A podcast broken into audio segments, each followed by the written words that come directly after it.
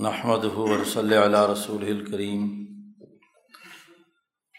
بعد، قال الامام شبری اللہ دہلوی و ام المقامات المتعلقہ بالقلب.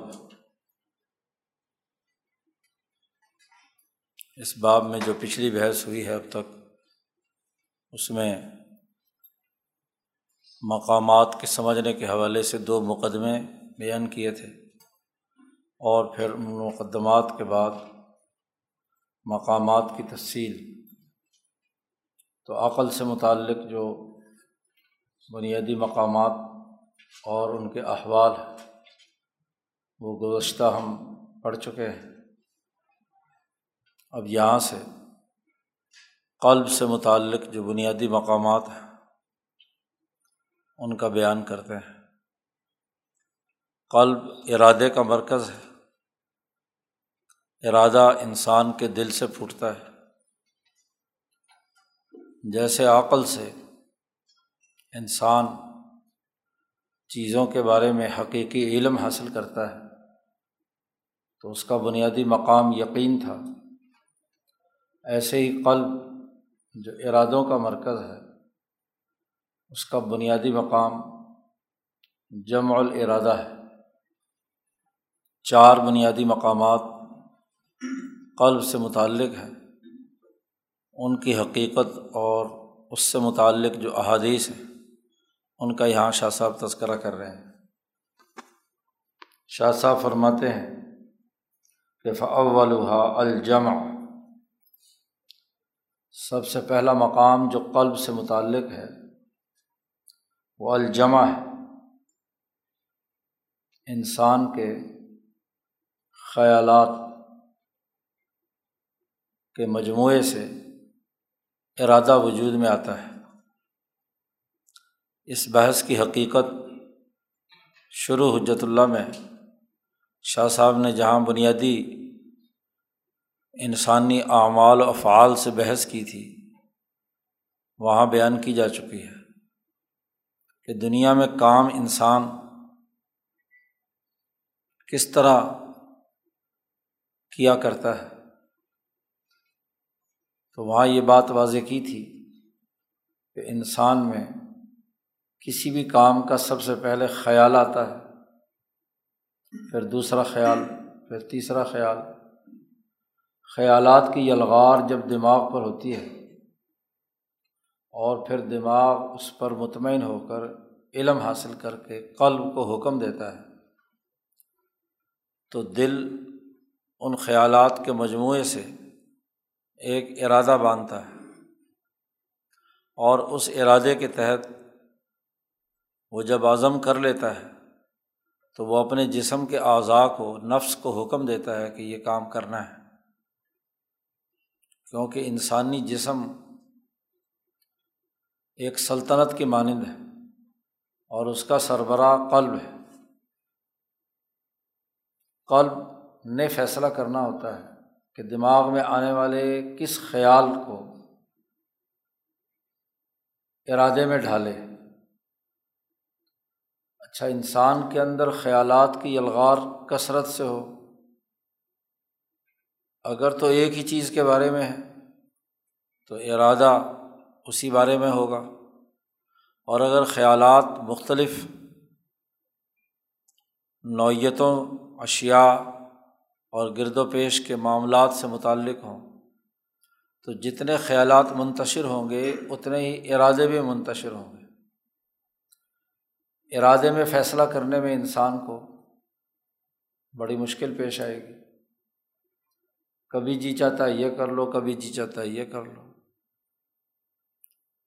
تو اس کی جو سوچ ہے، غور و فکر ہے، اس کا جو خیالات ہے اس میں اگر انتشار ہے، وہ کسی ایک نقطے پر اس کا خیال فوکس نہیں ہو رہا اور اس کا ارادہ کسی ایک فعل پر مجتمع نہیں ہوتا، تو وہ ارادہ اور فیصلہ درست نہیں ہوگا۔ آدمی گو مگو کی کیفیت میں ہوگا۔ پھر ایک کام تھوڑا سا کیا۔ تو پھر جی نے چاہ نہیں جی وہ دوسرا کام شروع کر دیں۔ وہ کیا پھر ادھر؟ تو ادھر ادھر ڈگمگاتا رہتا ہے۔ ایسا آدمی دنیا کے اندر کامیاب نہیں ہوتا۔ کامیاب وہی ہوتا ہے جو ارادوں کا پختہ ہو۔ صوفیہ کی اصطلاح میں اسے ارادہ کہا جاتا ہے۔ اور یہاں شاہ صاحب نے بڑا جامع لفظ استعمال کر لیا، جمع اور ارادہ۔ یہاں اس ارادے سے مراد کیا ہے؟ ایک سالق جب احسان کے راستے پر چلتا ہے اور اس نے اپنا ٹارگیٹ طے کیا ہے کہ انتاب اللہ کا اللہ کا طرح ہو کہ اللہ کی عبادت ایسے کرے کہ گویا کہ تو اللہ کو دیکھ رہا ہے۔ یا یہ تو ہو کہ کم از کم کہ اللہ تجھے دیکھ رہا ہے۔ اب ذات باری تعالیٰ کے ساتھ انسان وابستہ ہونا چاہتا ہے، اس کی رویت کرنا چاہتا ہے۔ تو پھر لازمی اور ضروری ہے کہ انسان کے تمام ارادوں کا مرکز اور منبع ذات باری تعالیٰ ہی ہو۔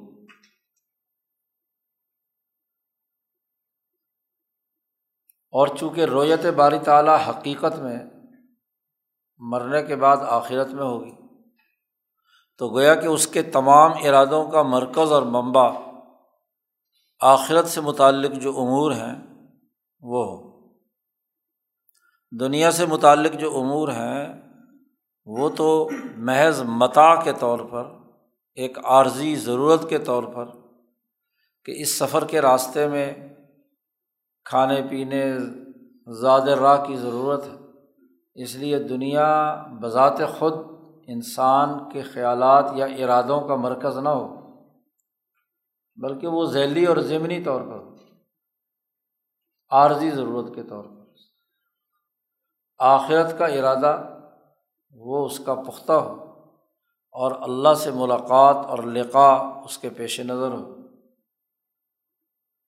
یہ بنیادی طور پر الجمع کہلاتا ہے کہ ارادہ اس نقطے پر آپ نے اپنا فوکس کرنا ہے۔ دنیا میں بھی ہم جو کام کرتے ہیں، تو اس میں بھی جب تک ہم کسی کام کے اوپر اپنے ارادے کو فوکس نہیں کرتے جمع ارادہ نہیں کرتے تو وہ کام نہیں ہوتا۔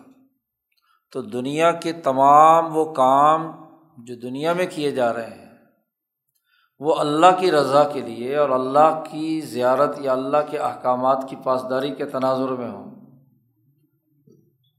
خالق و مخلوق کا رشتہ ہو یا مخلوق اور مخلوق کا معاملہ ہو، خدا پرستی ہو یا انسان دوستی۔ اس کے ارادے کا مرکز ذات باری تعالیٰ ہو، اس کی رضا اور اس کی خوشنودی ہو۔ اسے کہتے ہیں ایک سلوک طے کرنے والے فرد کا پہلا مقام اور بنیادی مقام۔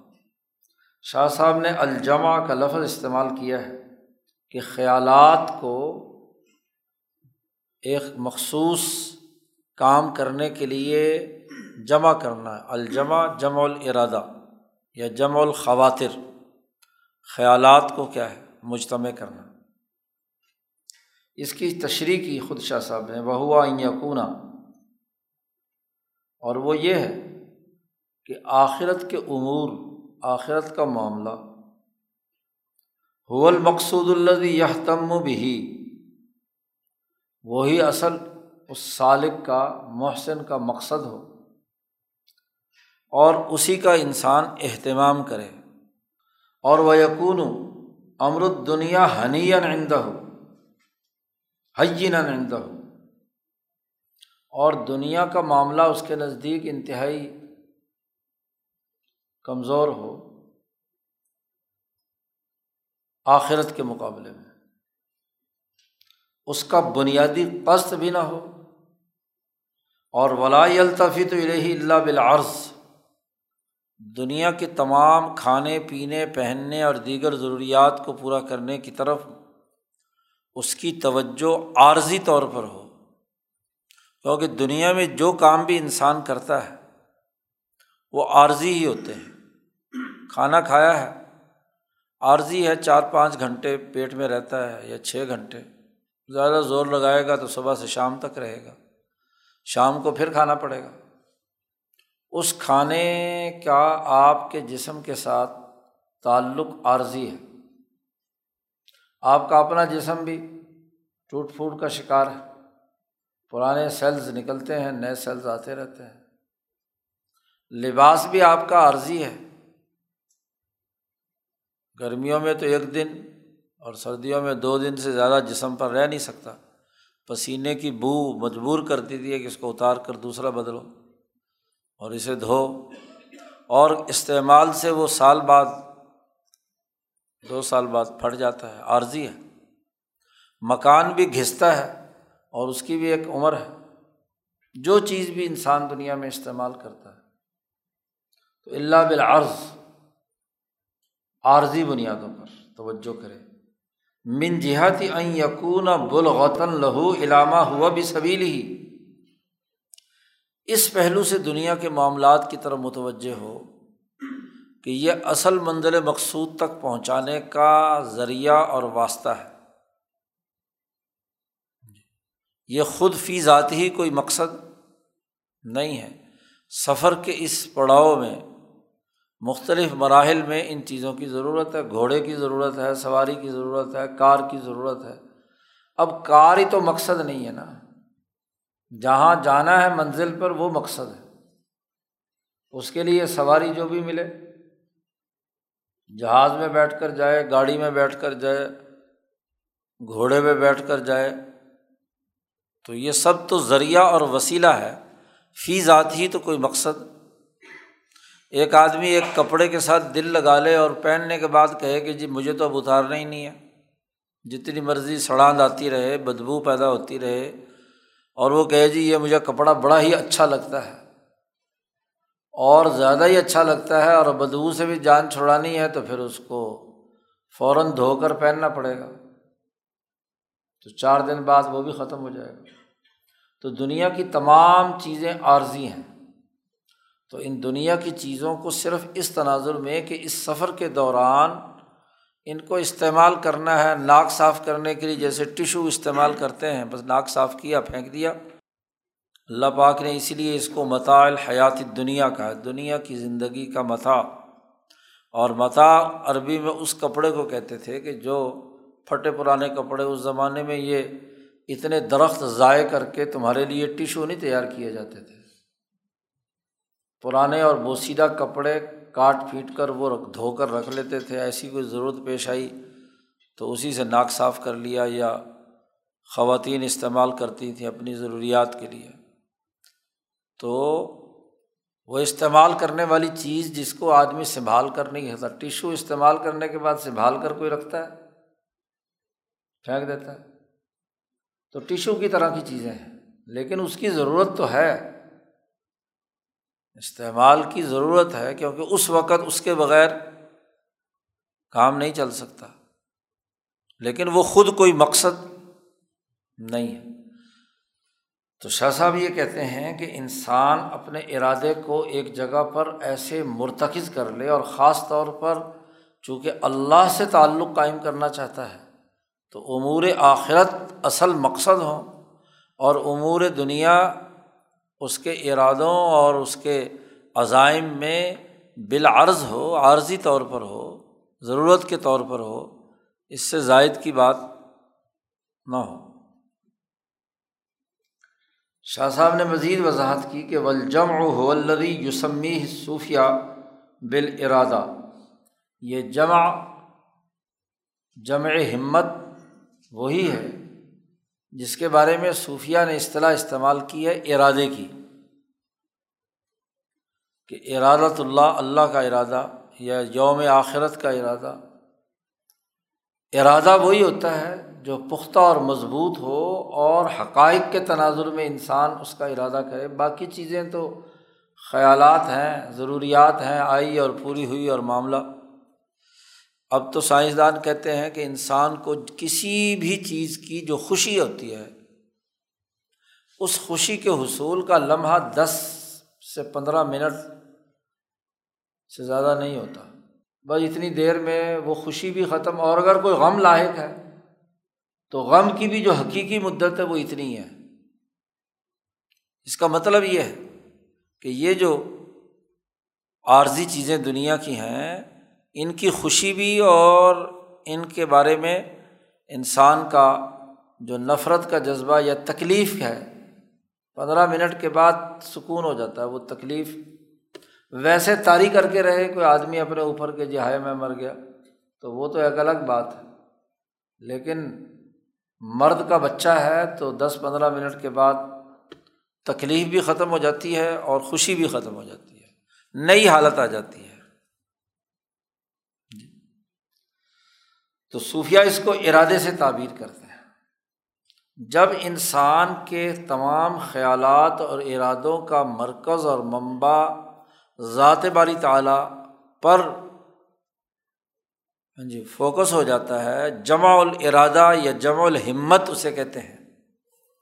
اور اس کو مزید وضاحت کے ساتھ یوں بھی سمجھا جا سکتا ہے۔ کہ انسان کی تمام قوائے عقلیہ، عملیہ طبعیہ نفسانیہ، قلبیہ، تمام کی تمام قوتیں جب ایک پیج پر آ جائیں، اسی کو ہمت بھی کہتے ہیں۔ ہمت باندھنا۔ ہمت والا جو آدمی ہوتا ہے، جب وہ کسی کام کرنے کا عزم اور ارادہ کر لیتا ہے، تو دراصل اس کی تمام قوتیں ایک نقطے پہ مرتکز ہو جاتی ہیں۔ اسی کو جم الحمہ کہیں جم الارادہ کر لیں، مطلق ہمت کہیں، مطلق ارادہ کہیں۔ لامشاہت فی الاصطلاح۔ اصطلاح بنانے میں کوئی جھگڑے کی بات نہیں ہے۔ چیز کی حقیقت ایک ہونی چاہیے۔ کسی نے ایک نام سے پکار لیا، کسی نے دوسرے نام سے پکار لیا۔ اصطلاحات اپنی اپنی ہو سکتی ہیں۔ جیسے پانی ایک ہے اردو والوں نے ایک نام رکھ لیا، عربی والوں نے ایک نام رکھ لیا، انگریزی والوں نے اور نام رکھ لیا۔ حقیقت تو ایک ہے۔ چاہے اسے واٹر کہیں ماں کہیں یا پانی کہیں، بات تو ایک ہی ہے۔ تو یہ مختلف اصطلاحات ہیں۔ لیکن مقصد خیالات اور ارادوں کا ایک خاص دائرے میں اور بالخصوص علم الاحسان میں ذات باری تعالیٰ اور امور آخرت کے ساتھ یکسو ہو جانا اور باقی چیزیں سب عارضی ہوں۔ جب انسان کی کسی چیز کے معاملے میں یہ تمام قوتیں ایک جگہ پر جمع ہو جاتی ہیں، تو جس چیز پر جمع ہو جاتی ہیں، قدرتی طور پر اس کی محبت دل میں پیدا ہوگی۔ اس کے ساتھ ایک دلی لگاؤ ہوگا، جیسے عاشقوں کو کسی معشوق کے ساتھ تعلق قائم ہو گیا تو ہر وقت دماغ میں خیالات، قلب کے ارادے، جسم کی حرکات و سکنات، تمام چیزیں اس معشوق کے ساتھ وابستہ ہو جاتی ہیں اور اس کے نتیجے میں انسان کھنچا چلا جاتا ہے۔ اب جب اللہ کے ساتھ انسان جمع الارادہ کرتا ہے، تو پھر اللہ کی محبت انسان کے قلب میں آتی ہے۔ شاہ صاحب کہتے ہیں یون تج و محبت اللہ و رسول ہی یہ جو جمع کی قوت اور طاقت ہے، اس کا نتیجہ یہ ہے۔ اس کے نتیجے میں اللہ اور اس کے رسول صلی اللہ علیہ وسلم کی محبت پیدا ہو۔ اس کے لیے حدیث بیان فرمائی، نبی کرم صلی اللہ علیہ وسلم نے اس الجمع کو بیان کرنے کے لیے یہ حقیقت واضح کی ہے کہ من جعل ہم ہمن واحد ہمل آخرہ۔ جس آدمی نے اپنی زندگی کا مقصد، ارادہ، پختہ ارادہ، ہم ارادے کو کہتے ہیں، پختہ ارادہ ایک بنا لیا اور وہ آخرت کا غم، آخرت کا ہم، آخرت کو پیش نظر رکھ کر کام کرنا۔ تو کفا اللہ ہم مہو تو اس کی اس ہمت کے لیے اللہ تعالیٰ کافی ہوتا ہے۔ اللہ تعالیٰ اس کو ترقی دیتا ہے۔ یعنی جب تمام کاموں کے پیچھے ذات باری تعالیٰ کے ساتھ اپنے تمام ارادوں اور عزائم کو جوڑ لیا، تو اب باقی جتنی عارضی چیزیں دنیا میں ہیں، اس کے لیے اللہ کافی ہے۔ کیونکہ دنیا کی تمام چیزیں بھی تو اللہ نے ایک سسٹم کے تحت آپ کو فراہم کی نا، کھانا، پینا، پہننا، چلنا، سواری، وغیرہ وغیرہ وغیرہ۔ تو جب اصل جو مالک الملک اور شہنشاہ مطلق ہے ان تمام چیزوں کو پیدا کرنے والا، ان کو عطا کرنے والا رازق وہی ہے۔ ہاں جی وہ عالم بھی وہی ہے، خبیر بھی وہی ہے، علیم بھی وہی ہے، سمیع بھی وہی ہے، بصیر بھی وہی ہے، ننانوے نام۔ اللہ کے بیان کر دیے۔ تو انہیں کا مظہر ہے یہ کائنات۔ تو جب آپ نے اپنی ہمتوں کو ایک ایسے مرکز کے ساتھ جوڑ لیا، تو باقی ضرورتیں ان کو پورا کرنا اس کا کام ہے۔ آپ صلی اللہ علیہ وسلم نے فرمایا کہ اللہ اس کے اس ارادے کے اندر ہر معاملے کا کفیل اور کافی ہو جاتا ہے۔ اور ومن تشعبت بہیل ہموم اور جس کے ارادے بکھرے ہوئے ہیں۔ حضور صلی اللہ علیہ وسلم کے الفاظ ہیں۔ جمع نہیں ہوا۔ ارادہ ذات باری تعالیٰ اپنی زندگی کا فکر، غم اور مقصد وہ اللہ تبارک و تعالیٰ کو نہیں بنایا اور اس کے خیالات بھٹکتے رہے، ارادے منتشر رہے، مختلف راستے اختیار کیے، کبھی ایک، کبھی دو، کبھی کدھر کبھی کدھر۔ ابھی ادھر ہے، پھر ادھر ہے، پھر ادھر ہے۔ تو بڑے سخت الفاظ حضور صلی اللہ علیہ وسلم نے ارشاد فرمایا ہے کہ لم یبال اللہ فی اودیت ہرا کا اللہ کو کوئی پرواہ نہیں ہے کہ ایسا منتشر خیالات والا بندہ کس وادی میں جا کر ہلاک اور تباہ و برباد ہوگا۔ کیونکہ اللہ کو چھوڑ کر جب اس نے مختلف اور منتشر چیزوں کی طرف ہر چمکتی چیز کے پیچھے دوڑتا رہا پھر یہ بھی حاصل کر لوں، یہ بھی حاصل کر لوں، یہ بھی کر لوں، یہ بھی کر لوں۔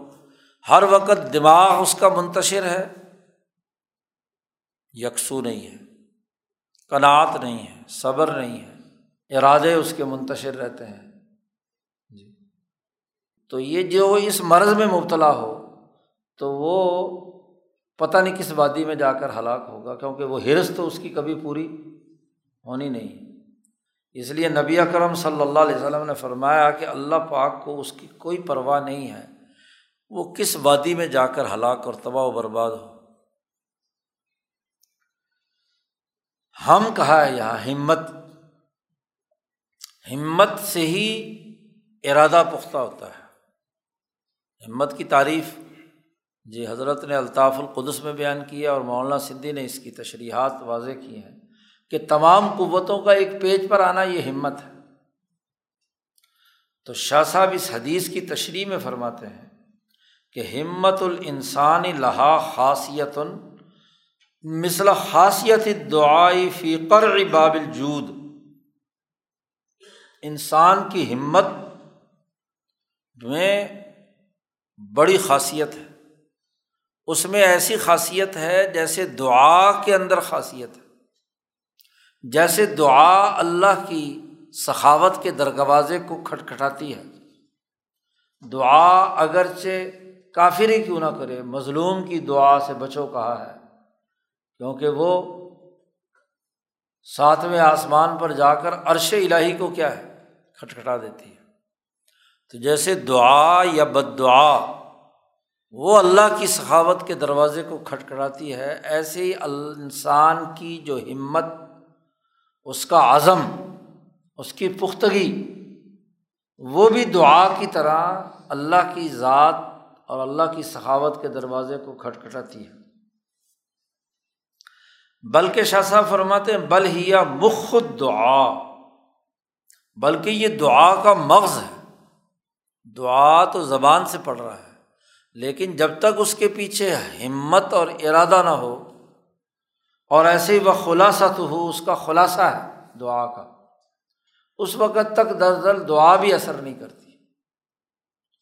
دعا بھی وہی اثر کرتی ہے کہ جس دعا کے ساتھ ہمت، پوری طاقت اور قوت سے استعمال میں لائی جائے۔ پختہ ارادے اعظم کے ساتھ۔ شاہ فرماتے ہیں فیضات تجرزت ہمت ہو لمرضیات الحق۔ بھی جب انسان اپنی ہمت کو صرف اور صرف اللہ تبارہ و تعالیٰ کی پسندیدہ کاموں کے لیے وقف کر لیتا ہے، خالص بنا لیتا ہے، اس میں کوئی نفسانی دھواں یا کوئی دنیاوی مقصد اور مفاد نہیں ہوتا۔ صرف اور صرف اللہ کے دین کے غلبے اور اس کی رضا اور اس کی خوشنودی پیش نظر ہو۔ تو کفا اللہ تعالیٰ اللہ تعالیٰ اس کو کافی ہو جاتا ہے۔ دنیا میں بھی آدمی جس افسر، جس حکمران، جس بڑے کے ساتھ ایسا ہی تعلق قائم کر لیتا ہے تو اسے پورا یقین ہوتا ہے کہ وہ ضرور اس کی ضروریات پوری کرے گا۔ آدمی جس کا ملازم ہے، جس کے پاس رہ رہا ہے، تو وہ اس کی ضروریات پوری کرتا ہے۔ کیونکہ عربی والے ایک محاورہ استعمال کرتے ہیں کہ معزز آدمی کا دروازہ اگر کوئی کھٹائے کھٹ کھٹائے تو معزز آدمی کا کام یہ کہ دروازہ کھولے اور اس کے لیے کوئی نہ کوئی چیز پیش کرے اسے۔ کوئی شوم اور بد بخت ہی ہوگا، پس دین کا ہی ہوگا کہ جس کا دروازہ کھٹکھٹائے اور وہ جواب نہ دے۔ تو اللہ تعالیٰ تو کریم کریموں کا کریم ہے۔ تو جو پوری ہمت سے پورے جمع ارادہ سے اپنے خیالات کو مجتمع کر کے اس کے ساتھ تعلق قائم کرتا ہے تو کفا اللہ تعالیٰ۔ شاہ فرماتے ہیں فائدہ حاصلہ جم الحمہ جب کسی سالق کو صفت احسان حاصل کرنے والے کو یہ مقام حاصل ہو جائے اپنے خیالات کو کنٹرول کرنے کا، اپنے ارادوں کو ایک نقطے پر مرتکز کرنے کا ذات باری تعالیٰ کے ساتھ اپنی تمام ارادوں، عزائم اور خیالات کو ہاں جی فکس کرنے کا جب یہ ملکہ پیدا ہو جائے و وا العبودیتی ظاہر و باطن اور ظاہری اور باطنی طور پر اللہ کی عبودیت ابدیت کی ہمیشگی اس کے اندر پیدا ہو جائے۔ تو شاہ صاحب کہتے ہیں ان تجالی کا فی قلب ہی محبت اللہ و محبت رسول ہی یہ چیز اس بندے کے دل میں اللہ کی محبت اور اس کے رسول کی محبت پیدا کرتی ہے۔ کیونکہ وہ اسی کی رضا کے لیے ہے۔ تو جب آدمی ارادہ کسی بھی جگہ پر اپنی تمام قوتوں کو مجتمع کر لیتا ہے تو محبت پیدا ہوتی ہے۔ تو جب اللہ پر کر لے گا تو اللہ اور اس کے رسول کی محبت دل میں پیدا ہوگی۔ اور محبت سے کیا مراد ہے؟ اس کی بھی شاہ صاحب نے وضاحت کی کہ محبت کا کیا مطلب ہے؟ شاہ صاحب فرماتے ہیں، ولا نورید و بال محبتی محبت سے ہماری مراد یہ نہیں ہے۔ نمبر ایک المان بن اللہ تعالیٰ مالک الملک۔ اس بات پر ایمان رکھنا کہ اللہ تبارک و تعالیٰ جو ہے وہ مالک الملک ہے۔ نمبر ایک نمبر دو، کہ رسول اللہ صلی اللہ علیہ وسلم بالکل سچے ہیں۔ اللہ کی طرف سے مبوس ہوئے ہیں، مخلوق کی طرف۔ اس ایمان کا نام محبت نہیں ہے۔ پھر محبت کیا ہے؟ شاہ صاحب کہتے ہیں، بل ہیا۔ محبت یہ ہے کہ حالت شبیحت بے حالت بن نسبتی علما یہ ایک ایسی حالت اور کیفیت کا طاری ہونا ہے۔ جیسے ایک انتہائی پیاسا آدمی، اس کو پانی کی طلب ہوتی ہے۔ اس کا پورا وجود پانی کی طرف کھینچا چلا جاتا ہے۔ کشش۔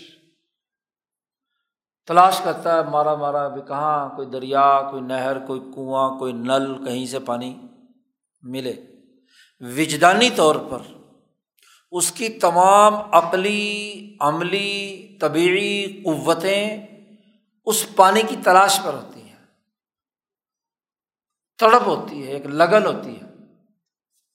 تو جیسے شدید پیاسا پانی کی تلاش میں ہوتا ہے، تو جب یہ جمع الارادہ ہو جائے، تو ذات باری تعالیٰ کی تلاش، اس کی طرف کشش، کھچاؤ، جذب کی حالت داری ہو، اس کو کیا ہے؟ محبت کہتے ہیں۔ خالی ایمان تو ایک علمی بات ہے۔ جی علمی طور پر آپ جانتے ہیں کہ اللہ تعالیٰ شہنشاہ مطلق ہے اور رسول اللہ صلی اللہ علیہ وسلم ان کے۔ رسول اللہ صلی اللہ علیہ وسلم کی ذات کی طرف محبت کا مطلب یہ ہے کہ ایسی کشش کہ رسول اللہ صلی اللہ علیہ وسلم کے بغیر میں پیاسا مر جاؤں گا۔ اللہ کی طرف ایسی محبت کہ ذات باری تعالیٰ کے بغیر گویا کہ میرا خاتمہ ہو جائے گا۔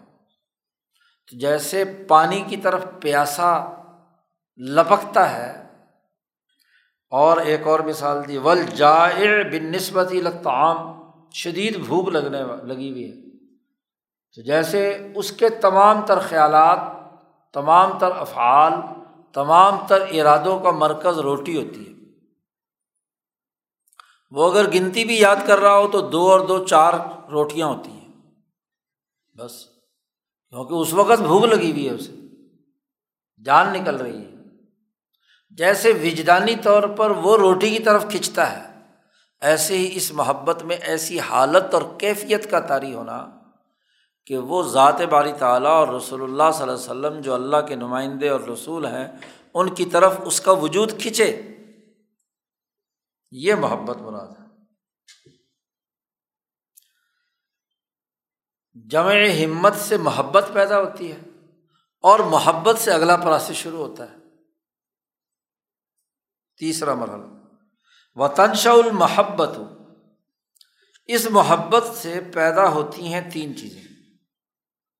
اس کے نتیجے میں، اس کشش کے نتیجے میں تین باتیں پیدا ہونی چاہیے۔ نمبر ایک من امتلاء العقل بذکر اللہ تعالیٰ و تفکر فی جلالی انسان کی عقل اللہ کے ذکر سے بھر جائے۔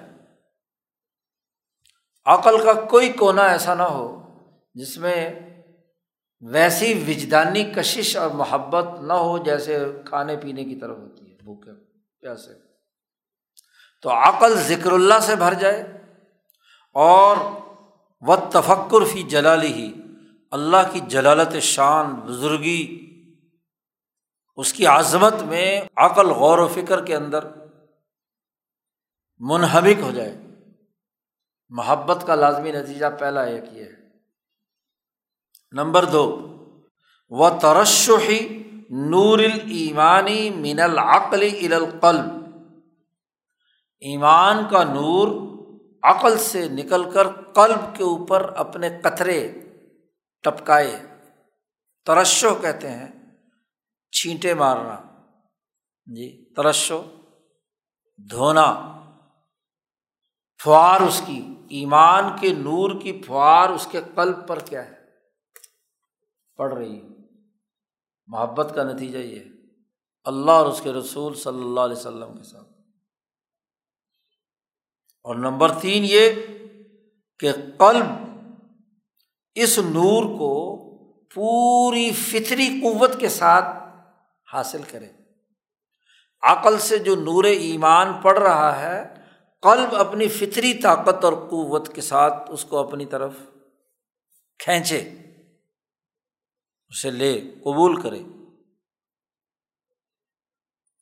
جس کو شاہ صاحب نے دوسری جگہوں پر قلب میں موجود نقطۂ حبیہ کے لفظ سے تعبیر کیا ہے کہ ہر انسان میں جو روح میں نقطۂ نورانی ہے، نقطۂ حبیہ ہے کہ وہ خود بخود کشش رکھتا ہے حضرت الہیہ کی طرف۔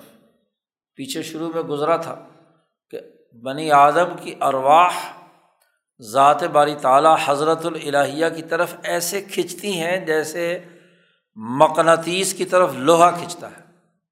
تو لوہا اپنی فطرت میں مقناطیس کی طرف کھنچے گا۔ ایسے ہی اس کا قلب کھنچے ذات باری تعالیٰ کی طرف۔ یہ محبت کا پیدا ہونا۔ تین چیزیں۔ قلب کا خود، عقل سے قلب پر اور خود عقل کا اللہ کے ذکر سے بھرنا۔ تو جمع کے نتیجے میں محبت اور محبت کے نتیجے میں یہ کیفیت اس پر طاری ہو جائے۔ عام سالق کو کم از کم یہ مقام حاصل ہو، محبت الہی کا، ارادے کے جمع کا، تو دراصل اس نے سلوک طے کیا ہے۔ لیکن اس محبت سے آگے بڑھ کر ایک حب خاص اور اس کا مقام قلب ہے۔ اس کے بارے میں نبی کرم صلی اللہ علیہ وسلم نے فرمایا، سلاس من کن نفی وجدہ بہن حلاوت المان تین ایسی خصلتیں ہیں کہ جس کے اندر یہ پائی جائیں تو وہ ایمان کی مٹھاس اور حلاوت ضرور محسوس کرے گا۔ تین آدمی، کون؟ من کان اللہ و رسول ہو احب الہ مما سوا ہوا پہلی بات جو نبی اکرم صلی اللہ علیہ وسلم نے فرمائی وہ یہ کہ اللہ اور اس کے رسول کی محبت دنیا کی تمام چیزوں سے سب سے زیادہ ہو۔ تو ضرور اس کی ایک مٹھاس، ایک لذت، ایک چاشنی وہ قلب میں ضرور محسوس کرے گا کہ جب اللہ اور اس کے رسول کی محبت اتنی ہو کہ باقی سب چیزوں کی محبت ہیچ ہو اس کے مقابلے میں۔ پہلی عادت، پہلے وہ لوگ۔ دوسرا وہ آدمی، یہاں شاہ صاحب نے تو صرف اتنی حدیث کا ٹکڑا ذکر کیا ہے، بخاری کی یہ روایت ہے۔ ہاں جی اس کا دوسرا یہ ہے کہ آپ صلی اللہ علیہ وسلم نے فرمایا، من احب ابدن لا يحب اللہ آدمی کسی دوسرے آدمی سے، اللہ کے بندے سے محبت کرے اور محبت صرف اور صرف اللہ کے لیے ہو۔ کوئی نفسانی، ذاتی مقصد اور خواہش پیش نظر نہ ہو۔ جیسے ایک بہت پیارا جملہ حضرت نے ایک نوجوان کو لکھا تھا اپنے خط میں مکتوبات میں حضرت کے یہاں ہے۔ ایک نوجوان نے پوچھا کہ مجھے کیا کرنا چاہیے؟ تو حضرت نے اسے دیکھا کہ دیکھو، اپنے دوستوں سے اللہ کے لیے محبت کرو۔ جو اپنے دوست ہیں اور ان کو جماعت میں لانے کے لیے ذاتی غرض سے دوستی نہ ہو، صرف اس لیے کہ اس کو ایک اعلیٰ نظریہ سمجھانا ہے، اس کو دین کے نظریے کا حامل بنانا ہے، اس لیے دوستی لگاؤ۔ تو دوستی کا مقصد کوئی دنیاوی مفاد نہ ہو، دوستی کا مقصد دین کا سمجھنا اور اس کا غلبہ اور اس کا نظریہ منتقل کرنا ہو۔ اور تیسری اہم ترین بات حضور صلی اللہ علیہ وسلم نے فرمائی کہ وہ مومن جو ایمان سے نکل کر کفر کی طرف جانے کو اتنا ناپسند سمجھ لے، اتنا ناپسند سمجھے، جیسے بھڑکتی ہوئی آگ میں اپنے وجود کو ڈالنے سے نفرت کرتا ہے۔ کوئی بھی آدمی اپنے ہوش و حواس سے بھڑکتی ہوئی آگ میں اپنے آپ کو داخل کیونکہ آگ کی تکلیف انسانی جلد کو اتنی شدید ہوتی ہے کہ دنیا میں اس سے بڑھ کر کوئی عذاب نہیں ہے۔ اذیت ناک عذاب۔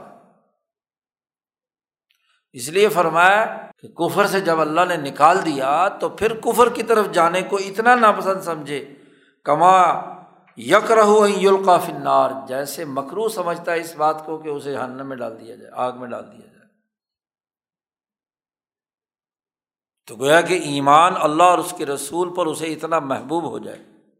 تو ان تین آدمیوں کے بارے میں آپ صلی اللہ علیہ وسلم نے فرمایا کہ ان کو حلاوت ایمانی ضرور ملتی ہے، ایمان کی چاشنی، لذت، وہ ضرور انہیں حاصل ہوتی ہے۔ ایسے ہی نبی کرم صلی اللہ علیہ وسلم نے ایک اپنی دعا میں ارشاد فرمایا اللہ مجال حب کا احب الیہ من نفسی و سمعی و بصری و اہلی و مالی و من الماء بارد اے اللہ، اپنی محبت مجھے اتنی عطا کر کہ جو اس سے زیادہ ہو جو میں اپنے آپ سے محبت رکھتا ہوں۔ آدمی کو اپنا وجود، اپنی ذات اس سے محبت ہوتی ہے نا، ترجیح دیتا ہے ہر معاملے میں اپنا، اپنے آپ کو۔ اپنے نفس سے بھی اپنے سننے سے بھی، اپنے کانوں سے بھی، اپنے ہاں جی بیوی بچوں اور اپنے مال سے بھی۔ اور ایک آخری جملہ فرمایا، ومن المائل بارد ٹھنڈے پانی سے بھی۔ کیونکہ سخت گرمی میں ٹھنڈے پانی کا ایک گلاس انسان کو اس کی کتنی محبت اور چاہت ہوتی ہے۔ جی پینا چاہتا ہے۔ تو حضور صلی اللہ علیہ وسلم نے فرمایا، ٹھنڈے پانی سے بھی زیادہ محبت۔ اے اللہ تو اپنی عطا کر۔ شاہ صاحب نے اس کی تشریح کی آگے اگلے صفحے پر کہ مائل بارد کا تعلق نفس سے ہے کیونکہ نفس چاہتا ہے نا۔ بیوی بچوں، مال وال، اس کی محبت کا تعلق قلب سے ہے۔ اور یہاں جو نفسی کہا ہے، اس سے مراد روح کا وہ حصہ ہے جو عقل سے تعلق رکھتا ہے۔ گویا کہ تینوں پہلو شاہ صاحب کہتے ہیں۔ اس کی ممکنہ جتنی بھی محبتیں ہو سکتی ہیں، ان محبتوں سے زیادہ اے اللہ تو اپنی محبت عطا فرما دے۔ یہ نبی کرم صلی اللہ علیہ وسلم کی دعا تھی۔ یعنی مسلمانوں کو دعا سکھائی۔ اب چونکہ صوفیہ بحثی محبت سے کرتے ہیں، تو اس سے متعلق احادیث جمع کر رہے ہیں کہ یہ صوفیہ کی اپنے گھر سے گھڑی ہوئی باتیں نہیں ہیں۔ احادیث سے ثابت ہے حضور اقدس صلی اللہ علیہ وسلم نے ایک دفعہ حضرت عمر سے کہا، قال علی عمر لاتکون مومن حتیٰ اکون احب علیہ کا من نفسی کا تم اس وقت تک مومن نہیں ہو سکتے۔ جب تک کہ میری محبت تیری اپنی ذات سے بھی تیرے اندر میرے ساتھ زیادہ محبت ہو۔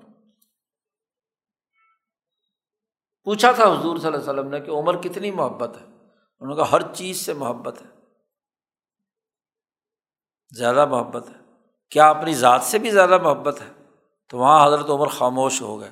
نبی اکرم صلی اللہ علیہ وسلم نے فرمایا، یا عمر، توجہ ڈالی قلب پر۔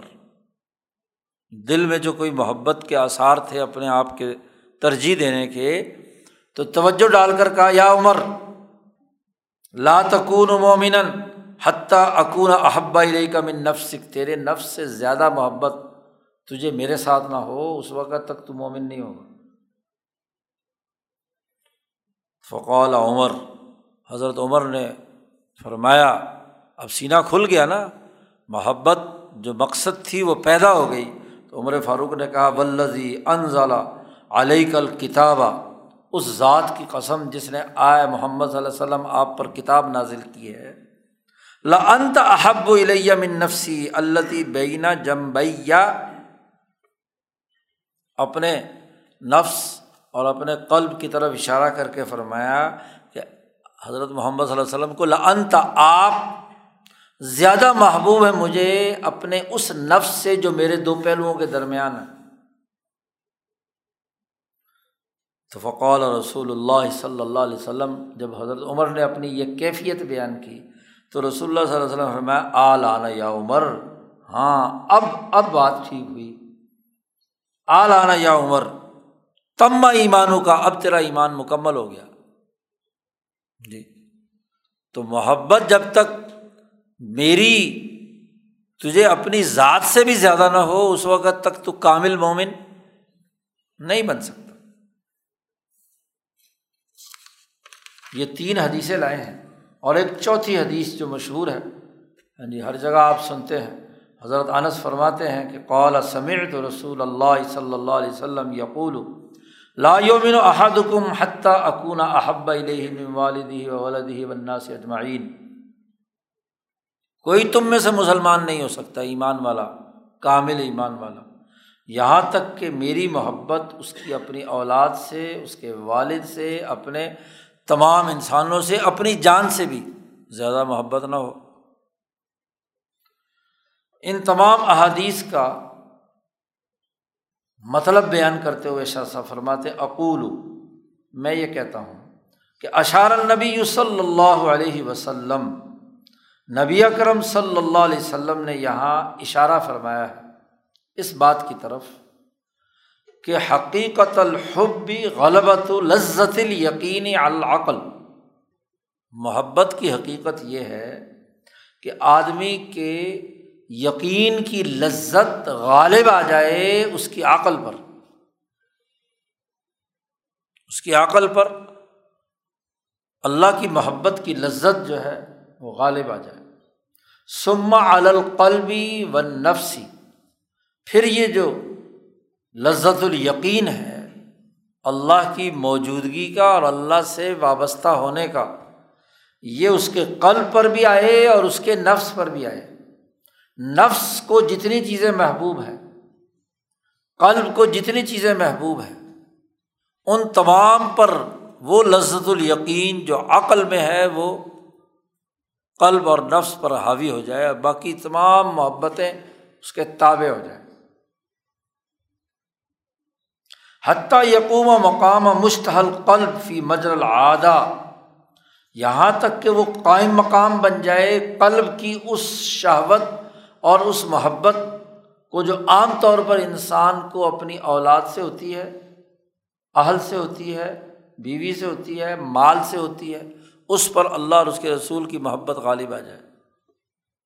اور یہاں تک کہ نفس کی خواہشات کا جو مرکز ہے شاہ صاحب فرماتے جیسے من الماء البارد، ٹھنڈا پانی۔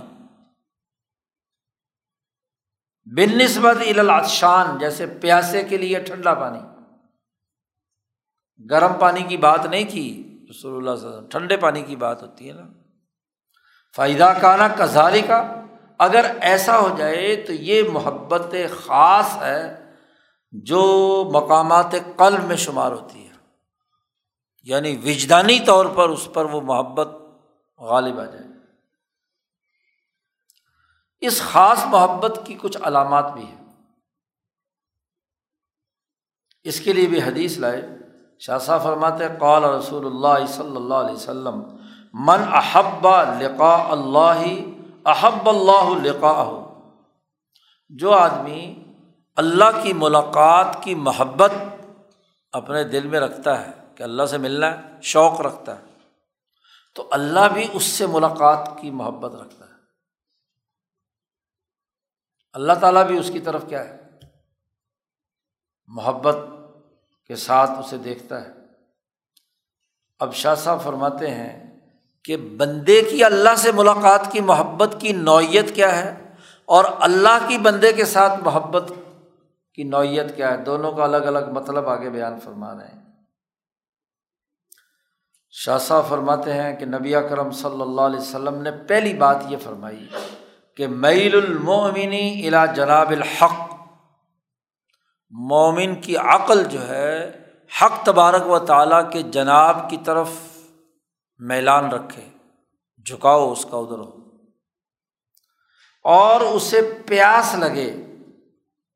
و تعتشہ الا مقام تجرد من جلباب البدن۔ وہ یہ چاہے کہ میں اپنے بدن کے اس لباس کو اتار پھینکوں اور ماورائے مادہ حیثیت اختیار کر کے ذات باری تعالیٰ کی طرف کشش رکھوں۔ جیسے پیاس پانی کی ہے، ایسے ہی ذات کی پیاس ایسی ہو کہ وہ چاہتا ہے، کیونکہ اس پنجرے میں جب تک ہے اپنے جسم کے پنجرے میں، تو وصول اللہ عمل نہیں ہو سکتا۔ اور جب یہ اس پنجرے سے قید سے آزاد ہوتا ہے، تو ایک آزاد پنچھی کی طرح اڑ کر کے پہنچ جاؤں میں اللہ تبارک و تعالیٰ کی طرف۔ اور نمبر تین یہ کہ وہ طبعی زندگی مادی زندگی کی تنگیوں سے خلاصی حاصل کر کے مقدس فضاؤں کی طلب اس کے اندر پیدا ہو جائے۔ اس لیے اس حدیث کی تشریح میں عام طور پر کہا جاتا ہے کہ جتنے اولیاء اللہ ہوتے ہیں، آخر زمانے میں ان کے اوپر یہ کیفیت تاری ہو جاتی۔ وہ ایک ایسے جذب اور شوق اور محبت الہی میں سرشار ہوتے ہیں کہ انہیں اپنے جسم کی پرواہ نہیں ہوتی، وہ چاہتے ہیں کہ جلدی سے بس اڑ کر اللہ کے پاس پہنچ جائے جی شوق الہی جذب الہی، ان کے اوپر طاری ہو جاتا ہے۔ ان کی پوری روح کا احاطہ کیے ہوئے ہوتا ہے۔ اس لیے اس آخری زمانے میں ان کا عام طور پر کھانا پینا ختم، ادھر ادھر کی توجہات ختم۔ ساری توجہ اور لو جو ہے، وہ اللہ کے کلام کی طرف تلاوت قرآن پاک میں، یا حج کا غلبہ۔ جی بیت اللہ بیت اللہ جانے کا مطلب ہے کہ وہ بیت المعمور کی طرف جانے کی طرف متوجہ ہے۔ تو دنیا کی طرف ان کی توجہ منقطع ہو جاتی ہے۔ تینوں چیزیں پیدا ہوتی ہیں۔ میل المومن الا جناب الحق۔ نمبر دو، پیاسے کی طرح کی پیاس۔ اللہ تبارک و تعالیٰ کے مقام تجرد کی طرف۔ اور خلاصی حاصل کرنا چاہتا ہے وہ ان طبیعت کی تنگیوں سے۔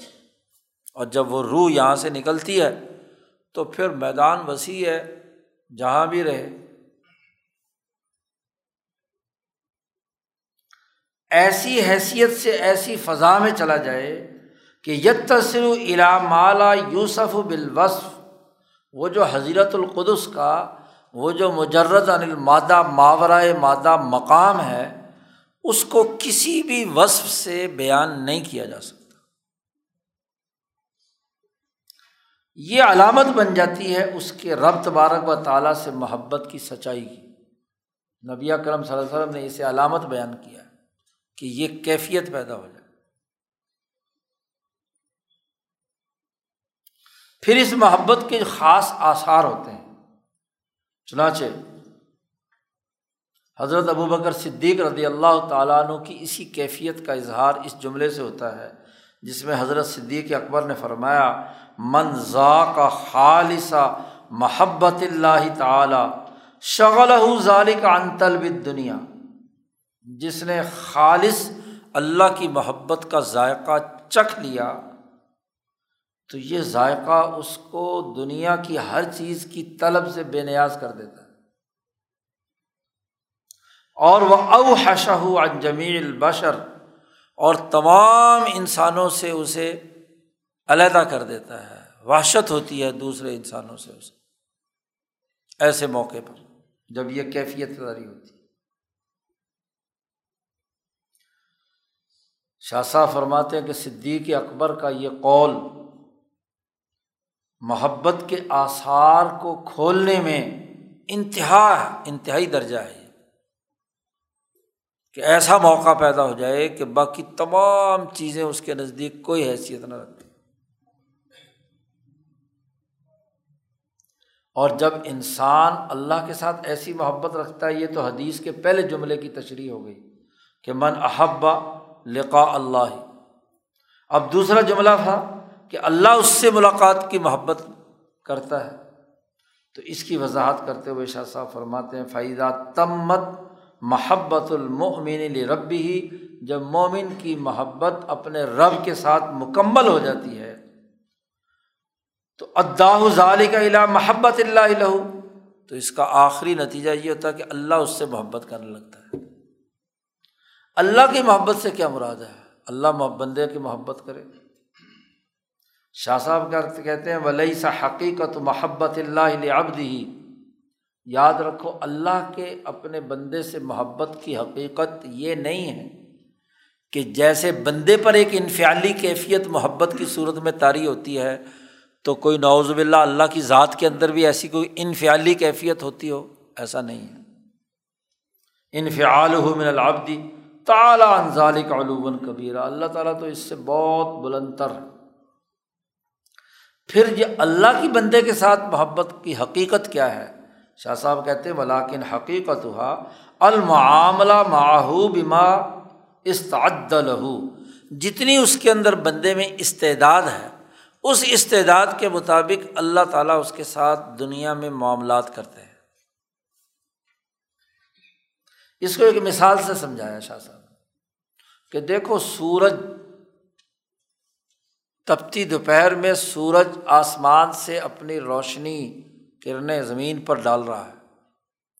لیکن اس عرض پر جو چیزیں جس استعداد کی ہوتی ہیں، اس حرارت سے ہر ایک چیز پر اپنی استعداد کے مطابق نتیجہ ظاہر ہو رہا ہوتا برف پر پڑ رہی ہے، وہی دھوپ تو پگھلا رہی ہے۔ لوہے پر پڑ رہی ہے تو اسے تپا رہی ہے۔ پتھر پر پڑ رہی ہے تو اس کے مطابق اس میں حرارت اور گرمی پیدا ہو رہی ہے۔ اور اگر وہی دھوپ ایک صاف شفاف آئینے پر پڑ رہی ہے، تو وہ روشنی آ کر اس کو بھی سورج بنا دیتی ہے۔ وہ بھی سورج کی طرح چمکتا ہے۔ اور اپنے گرد و نواح میں اس سورج کی روشنی اس آئینے پر پڑھ کر جب منعقد ہوتی ہے چاروں طرف، تو ان تمام کو بھی کیا ہے، وہ سورج بنا دیتی ہے۔ سورج کی روشنیاں کرنیں بکھیرتی ہے شاہ صاحب کہتے جیسے سورج جب ایک سیکل صاف ستھرے جسم کو، چاہے وہ لوہے کو ریگ مار لگا کر چمکدار بنایا ہوا ہو یا کسی آئینے کو۔ اکثر من تسخینی حال غیر ہی باقیوں کے مقابلے میں سب سے زیادہ گرم اس کو کرتی ہے یا روشنی دیتی ہے۔ حالانکہ سورج کی جو کرنیں ہیں، وہ تو ایک جیسی پڑ رہی ہیں نا۔ سورج سے لے کر اس چیز تک کے درمیان میں تمام کرنیں مساوی ہیں۔ یکساں زاویے سے آ رہی ہیں۔ لیکن نیچے اشیا کی استعداد سے نتیجہ مختلف نکل رہا ہے۔ تو ایسے ہی اللہ کی جو آفتاب خدا بندی سے جو کرنیں نور کی دنیا میں آ رہی ہیں، وہ یکساں ہیں۔ اب جو نبی ہے، اس پر اور طریقے سے کہ نبی دراصل ان کے قلب کی حالت یہ ہے، جیسے آفتاب حقیقت کے نیچے ایک بہت بڑا آئینہ صاف شفاف پڑا ہوا ہو اور اس پر آفتاب کی روشنی پڑ کر پھر وہاں سے ادھر ادھر چاروں طرف کیا ہے؟ پھیل رہی ہو۔ پھر جس میں جس جس درجے کی استعداد ہو ولاکن نہ ہو یہ تعدد و بھی تعدد استعداد القوابل۔ جس چیزوں میں جو قابلیت ہے، جو صلاحیت ہے، اس کی استعداد کے مطابق اس کا اثر ظاہر ہوگا۔ ایسی اللہ تبارک و تعالیٰ کی عنایات اپنے بندوں پر آتی ہیں۔ من جہت صفات ہم و افعال ہم ان کی صفات اور افعال کے حوالے سے۔ اب جس آدمی میں خصیص قسم کی، پست قسم کی صفات موجود ہوتی ہیں، تو اس پہ داخل ہوتی ہیں۔ اللہ یدخل و بحافی اعداد البہائم، ایسی پست عادتیں جو انسان کو جانوروں سے ملاتی ہیں۔ تو وہاں سورج کی ذات باری تعلیٰ کے سورج کی روشنی تو پڑ رہی ہے۔ شمس الحدیہ کی روشنی سے تو کوئی انسان محروم نہیں ہے، یاد رکھ لیکن اس کی اپنی خصلت حیوانی ہے، تو پھر جیسے حیوان اچھے سے اچھا حیوان ہوتا ہے، تو گویا کہ وہ انسان چلتا پھرتا ایک حیوان ہے الائی کا کل انعام بلوم ازل۔ اور جو آدمی جس درجے کی صفات فاضلہ سے متصف ہے، تو وہ اسی حساب سے مال اعلیٰ کے رہنے والوں کے اندر شمار ہوتا چلا جاتا ہے۔ تو اللہ کی احدیت، مقام احدیت کا سورج اور اس کی روشنی نور اور ضیاء ہے، یہاں تک کہ وہ انسان جو اعلیٰ درجے کے ہیں، اچھی صفات رکھتے ہیں ان کے جب جوہر پر وہ سورج کی ذات باری تعالیٰ کی روشنی اور نور پڑتا ہے، تو اس بندے کو حضرت القدس کے جواہر میں سے ایک جوہر بنا دیتا ہے۔ اور وہاں سے ملا اعلیٰ کے احکام اس پر آتے ہیں۔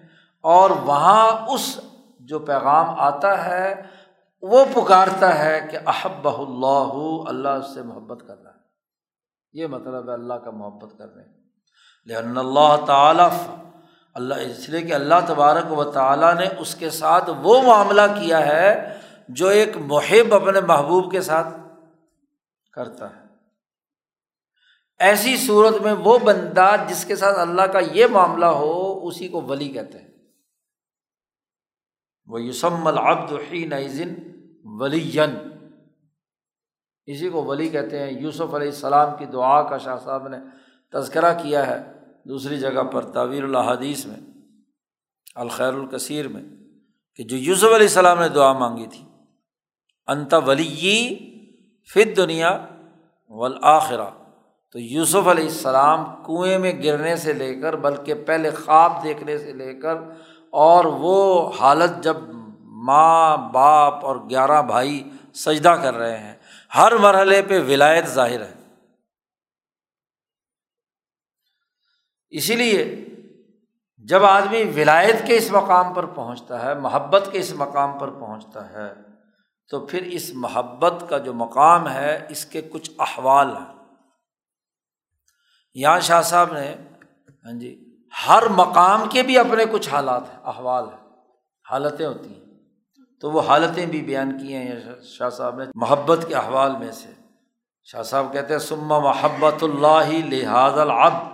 اللہ جب اس بندے کو اپنا محبوب بناتا ہے، تو اس بندے پر کچھ حالات طاری ہوتے ہیں۔ بین نبی صلی اللہ علیہ وسلم، خود نبی اکرم صلی اللہ علیہ وسلم نے ان احوال کا تذکرہ کیا ہے اور اتمہ بیان، بڑے کامل طریقے سے بیان کیا ہے۔ نمبر ایک فمن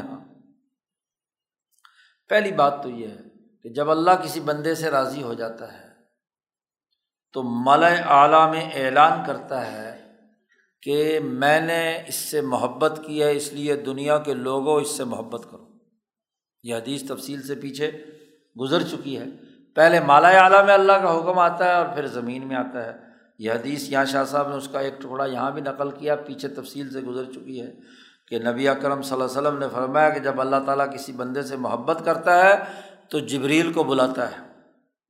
اور جبریل سے کہتا ہے کہ انی احب و میں فلاں آدمی سے محبت کرتا ہوں، تم بھی اس سے محبت کرو۔ تو جبریل اس سے محبت کرتے ہیں، پھر وہ اعلان کرتے ہیں آسمانوں میں جبریل کہ اللہ تعالیٰ فلاں آدمی سے محبت کرتا ہے وہ تمام آسمانوں والوں اس آدمی سے محبت کرو۔ تو تمام آسمان والے محبت کرنے لگتے ہیں۔ پھر وہاں سے جو زمین پر مالا صافل کے فرشتے ہیں، ان میں اعلان کیا جاتا ہے۔ تو اس طرح اس کے عرض میں قبولیت پیدا ہو جاتی ہے۔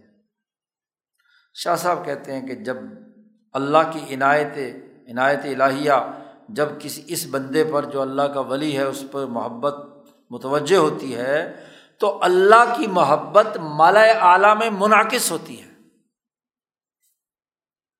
ایسے ہی جیسے سورج کی روشنی منعقص ہوتی ہے، چاروں طرف اگر کسی میدان میں چھوٹے چھوٹے آئینے لگے ہوئے ہوں تو آئینے کے اوپر جیسے پڑے تو وہ پورا علاقہ روشن ہو جاتا ہے۔ ایسے ہی مالا اعلیٰ میں جتنے فرشتے اور مقربین بارگاہ الہی ہوتے ہیں، تو اللہ کی نور کی روشنی اس کے اوپر پڑتی ہے۔ پھر مالا صافل میں الہام کیا جاتا ہے اس کی محبت کا۔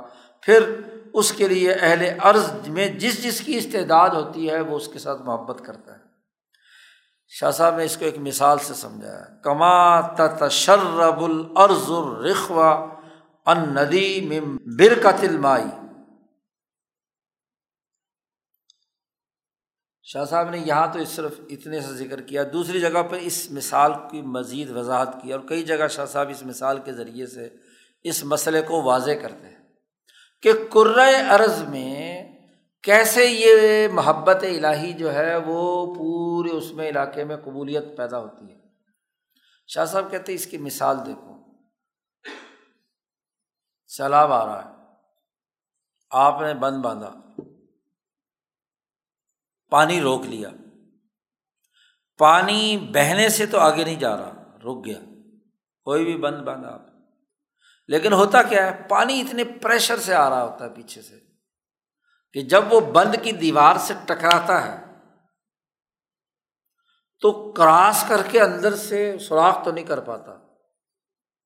لیکن وہ اس جو پانی کے ساتھ ٹچ کر رہی ہے، حصہ اس بند کا، اس کے اندر نمی شروع ہو جاتی ہے۔ اور نمی ہوتے ہوتے دیوار کے دوسری طرف بھی اس نمی کے آثار ہاں جی نظر آنا شروع ہو جاتے ہیں۔ اور پھر ہوتا یہ ہے کہ کراس تو کر کے بہا تو نہیں پانی، لیکن اس نے زمین کے اندر اس طریقے سے اندر داخل ہونا شروع ہوا کہ اس بند سے پار والی زمین کا واٹر لیول اوپر آ گیا۔ چشمے پھوٹ پڑے۔ پانی نکالنا کیا ہے؟ آسان ہو گیا۔ کڑوا پانی، اس دریائی پانی سے، بارش کے پانی سے آ کر کیا ہوگا میٹھا ہو گیا۔ اب جیسے نہریں جب پانی چلتا ہے تو دونوں طرف کے ہاں جی جو کاشتکار ہیں وہ جانتے ہیں کہ پانی اس کے نتیجے میں میٹھا ہو جاتا ہے۔ دریا بہتا ہے تو میٹھا ہو جاتا ہے۔ تو جیسے وہ گزر کر دوسری طرف نمی پیدا کر دیتے ہیں، ایسے ہی کرا عرض پر جو لوگ موجود ہیں گو مادی خصوصیت رکھتے ہیں۔ اس مادی خصوصیت کی وجہ سے وہ ایک ٹھوس مٹی ہے نا، جیسے وہاں مٹی کا کام ہے ایسے ہی یہاں۔ تو اس عرض پر جو انوارات الہیہ ہیں، وہ پانی کے قطرات اور پانی کی ٹھنڈک کہہ لیجیے یا پانی کا جو دوسری طرف اثر ظاہر ہونا ہے، ایسے ظاہر ہوتا ہے۔ اس لیے دنیا میں بادل، بارش گیس اس کی مثالیں اللہ پاک نے خود بیان کی ہیں۔ کہ وہ اس طریقے سے برستا ہے۔ وہاں تو نور ہے خالص، مالا اعلیٰ میں تو۔ یہاں جب آتا ہے تو وہ پانی کی سیرابی کی طرح آتا ہے۔ فیض جو ذات باری تو پہلی بات، جب اللہ کسی بندے سے محبت کرتا ہے تو پہلی بات یہ کہ دنیا میں بھی، آسمانوں پر بھی، ہر جگہ اس کی قبولیت کا اعلان کر دیا جاتا ہے کہ مجھے میں اس سے محبت کرتا ہوں، لہٰذا سب لوگ اس سے محبت کرو نمبر دو، جب وہ اللہ کا ولی بن جاتا ہے، اللہ اس سے محبت کرتا ہے، تو دوسرا حالت یہ ہے کہ اس کے جتنے بھی دشمن ہیں، وہ ذلیل اور رسوا ہوتے ہیں۔ کوئی دشمن اس پر کامیاب، جیسے یوسف علیہ السلام کا پورا واقعہ ہے۔ دشمنوں نے دشمنی کی، ہر طرح کی انتہا کی۔ لیکن ہر معاملے میں ماکر ہوا ماکر اللہ۔ اللہ نے انہیں شکست دی۔ اللہ تبارک و تعالیٰ سے روایت کرتے ہوئے خود نبی اکرم صلی اللہ علیہ وسلم نے فرمایا کہ من آدالی ولین فقط آزنت ہو بالحر جس نے دشمنی کی جی میرے دوست سے جس نے دشمنی کی تو میں اس کے ساتھ جنگ کا اعلان کرتا ہوں۔ تو اولیاء اللہ کے ساتھ دشمنی، وہ اعلان جنگ ہے اللہ کی طرف سے کہ اللہ تعالیٰ اس کا بدلہ اس سے لیتا ہے۔ اب یہ بخاری کی روایت ہے۔ من آد علی ولین فقط آزنت بالحر اس کا کیا مطلب ہے اس حدیث کا؟ شاہ صاحب اس کی وضاحت کرتے ہیں۔ اقول شاہ صاحب فرماتے ہیں کہ ادا ان عکست محبت ہو فی مرایا نفوس الملاء اعلیٰ جب اس بندے کی محبت جو اللہ کو اس سے ہے، وہ جب مالا اعلیٰ کے نفوس کے آئینوں پر منعقد ہوتی ہے۔ سما خالف مخالف من اہل عرض زمین میں کوئی بندہ اس ولی کے ساتھ جب مخالفت کا اعلان کرتا ہے۔ تو احست الملا العلیٰ بتلک المخالفہ۔ مالا اعلیٰ کے اندر جو لوگ موجود ہیں، وہ اس مخالفت کو محسوس کر لیتے ہیں کہ اس ولی کا فلانا دشمن ہے۔ وہ اس ولی کو تنگ کرتا ہے۔ ایسے ہی محسوس کر لیتے ہیں۔ جیسے شاہ صاحب نے مثال دی، کما یوحس و احدنا حرارت الجمرا انگارے، ایک انگارہ لے کر پاؤں پہ ڈالا جائے، تو جیسے پاؤں کی جلنے کی جو حساسیت ہے، دماغ سیکنڈوں میں محسوس کر لیتا ہے کہ جی پاؤں پہ کوئی چیز حرارت گرمی پہنچی ہے۔ تو ایسے ہی کرۂ عرض اگرچہ نیچے پاؤں کے مانند ہے، لیکن اس عرض کا، اس کائنات کا دماغ ہے مالا اعلیٰ شخص اکبر کا۔ تو اس شخص اکبر کے دماغ میں سیکنڈوں میں خبر پہنچ جاتی ہے کہ فلانا بندہ ہے جو اللہ کے فلاں ولی سے ہاں جی دشمنی کر رہا ہے، اس کی اذیت وہاں پہنچتی ہے۔ جیسے ہمارا پاؤں کسی انگارے پر آ جائے ویسے ہی۔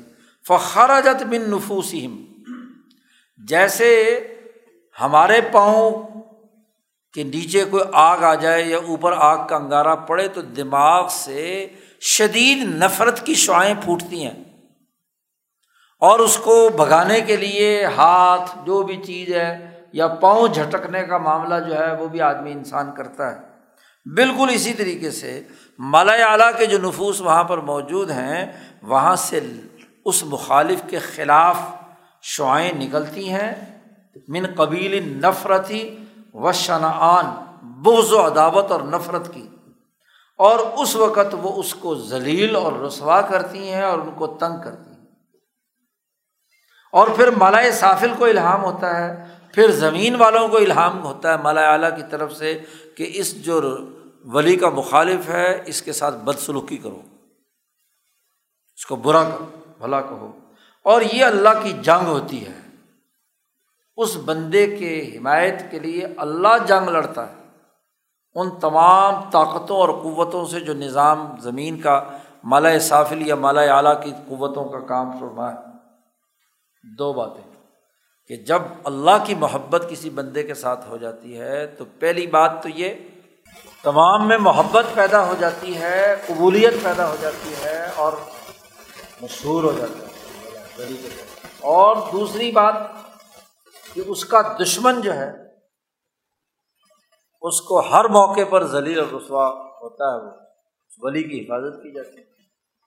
اور تیسری خصوصیت، جب اللہ اس سے محبت کرتا ہے تو اس کے اندر حالت یہ تاری ہوتی ہے کہ ایجابت السوال ہی۔ اللہ سے جب بھی وہ مانگے گا، اللہ ضرور اس کی دعا قبول کرے گا۔ کیونکہ اللہ کو اس سے محبت ہوگی اور وہ جس سے پناہ مانگے گا، تو اللہ تعالیٰ اسے پناہ دے گا۔ وہ اعازت ہو ممست آز امن ہو نبی اکرم صلی اللہ علیہ وسلم نے اپنے رب تبارک و تعالیٰ سے یہ بات روایت کی، حدیث قدسی ہے۔ کہ اللہ پاک نے فرمایا کہ وہ ان نہیں، اگر مجھ سے سوال کرے گا تو میں اسے ضرور دوں گا۔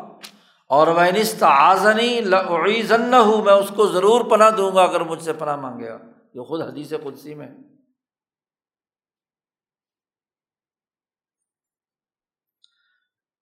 اقول شاہ صاحب فرماتے اس کی وجہ یہ ہے ظالی کا لدخول ہی فی حضرت القدس، کیونکہ جب وہ ولی ہے تو ولی ہونے کی وجہ سے حضرت القدس میں داخل ہو گیا۔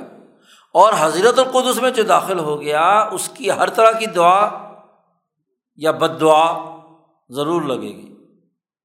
کیونکہ اس کی اپنی رضا ذاتی تو رہی نہیں، وہ جب اللہ سے محبت کرتا تھا تو اپنی ذات تو اس نے فنا کر لی، وہ تو اللہ کا اعلی کار بن گیا۔ اس لیے وہ دعا کرے یا بد دعا کرے تو اس کے اندر اثر ہوگا۔ شاہ صاحب فرماتے ہیں وفی آثار صحابہ تھی۔ صحابہ کے آثار میں اس معاملے میں بہت سے ہیں۔ صحابہ کی یہ کیفیت ہے امبیا تو اونچا مقام ہے۔ اور دعا کی قبولیت کے حوالے سے، مثلاً چند واقعات کا یہاں شاہ صاحب نے تذکرہ کیا۔ ہے ماں واقع لسعدن ہی نہ دا ابی سعدہ۔ بخاری کی یہ روایت ہے حضرت سعد ابن ابی وقاص رضی اللہ تعالیٰ نے بد دعا کی تھی۔ ابو سعدہ نامی ایک آدمی کے خلاف، اور وہ ویسے ہی پوری ہوئی۔ تفصیلی قصہ ہے، امام بخاری نے بیان کیا ہے کہ حضرت عمر فاروق رضی اللہ تعالیٰ عنہ نے اپنے دور خلافت میں ان کو کوفہ کا گورنر بنا دیا۔ سعد ابن ابی وقاص رضی اللہ تعالیٰ اب کوفے والے تو تھے ہی ایسے۔ اب گورنر شریف آدمی، نیک آدمی، بزرگ آدمی اور جن کو نے پورا عراق فتح کیا، سعد ابن ابی وقاص وہ ہے جلیل القدر صحابی ہیں ان کو گورنر اب انہوں نے شکایتیں لگانا شروع کر دی، لا یعنی قسم کی حضرت عمر فاروق کے خلاف۔ وہ جب ڈسپلن قائم کرتے تو ان کے خلاف کہ جی نماز نہیں پڑھانی آتی، فلانا نہیں آتا، فلانا نہیں آتا، شکایتوں کا امبار لگا دیے۔ نماز جمعہ صحیح ٹائم پہ پڑھانے نہیں آتے، یہ وہ تو حضرت عمر فاروق رضی اللہ تعالیٰ عنہ نے ایک تحقیقاتی کمیٹی بنائی کہ جی جا کر عوام سے ہاں جی جمع کرو اور ان سے معلومات لو کہ جو یہ الزام لگا رہے ہیں گورنر صاحب پر، وہ صحیح بھی ہے کہ ایسے ہی جھوٹی۔ تو اس کے لیے ایک کمیٹی بنا دی۔ کمیٹی نے جب دورہ کیا وہاں، کوفہ میں، مختلف لوگوں سے آرا لی۔ تو سب لوگوں نے کہا کہ کوئی ایسا مسئلہ نہیں ہے حضرت سعد کی گورنرشپ میں۔ ایک آدمی تھا یہی بد وقت ابو سعدہ جو تھا۔ اس نے آ کر تین بڑے سنگین قسم کے الزامات لگائے۔ اس نے کہا کہ جی یہ ساتھ جو ہے یہ بیت المال کا پیسہ مساوی طور پر ہمارے اوپر خرچ نہیں کرتے۔ جی پیسے خود کھا جاتے ہیں۔ کرپشن کا الزام، بہت بڑا الزام۔ دوسری بات یہ کہ ان کی عدالت میں کوئی مقدمہ آ جائے تو عدل و انصاف سے فیصلہ نہیں کرتے۔ اس نے ایک بڑی مرثہ عبارت جوڑی کہ لا یا دل فل قضیہ اور ولا یکسم و بصویہ اور ایک تیسرا الزام بھی اس نے عائد کیا تھا۔ مجمع عام میں کھڑے ہو کر سعد کے خلاف، سعد بھی بیٹھے ہوئے میں ہی۔ کمیٹی کے سامنے بیان دے رہا ہے وہ۔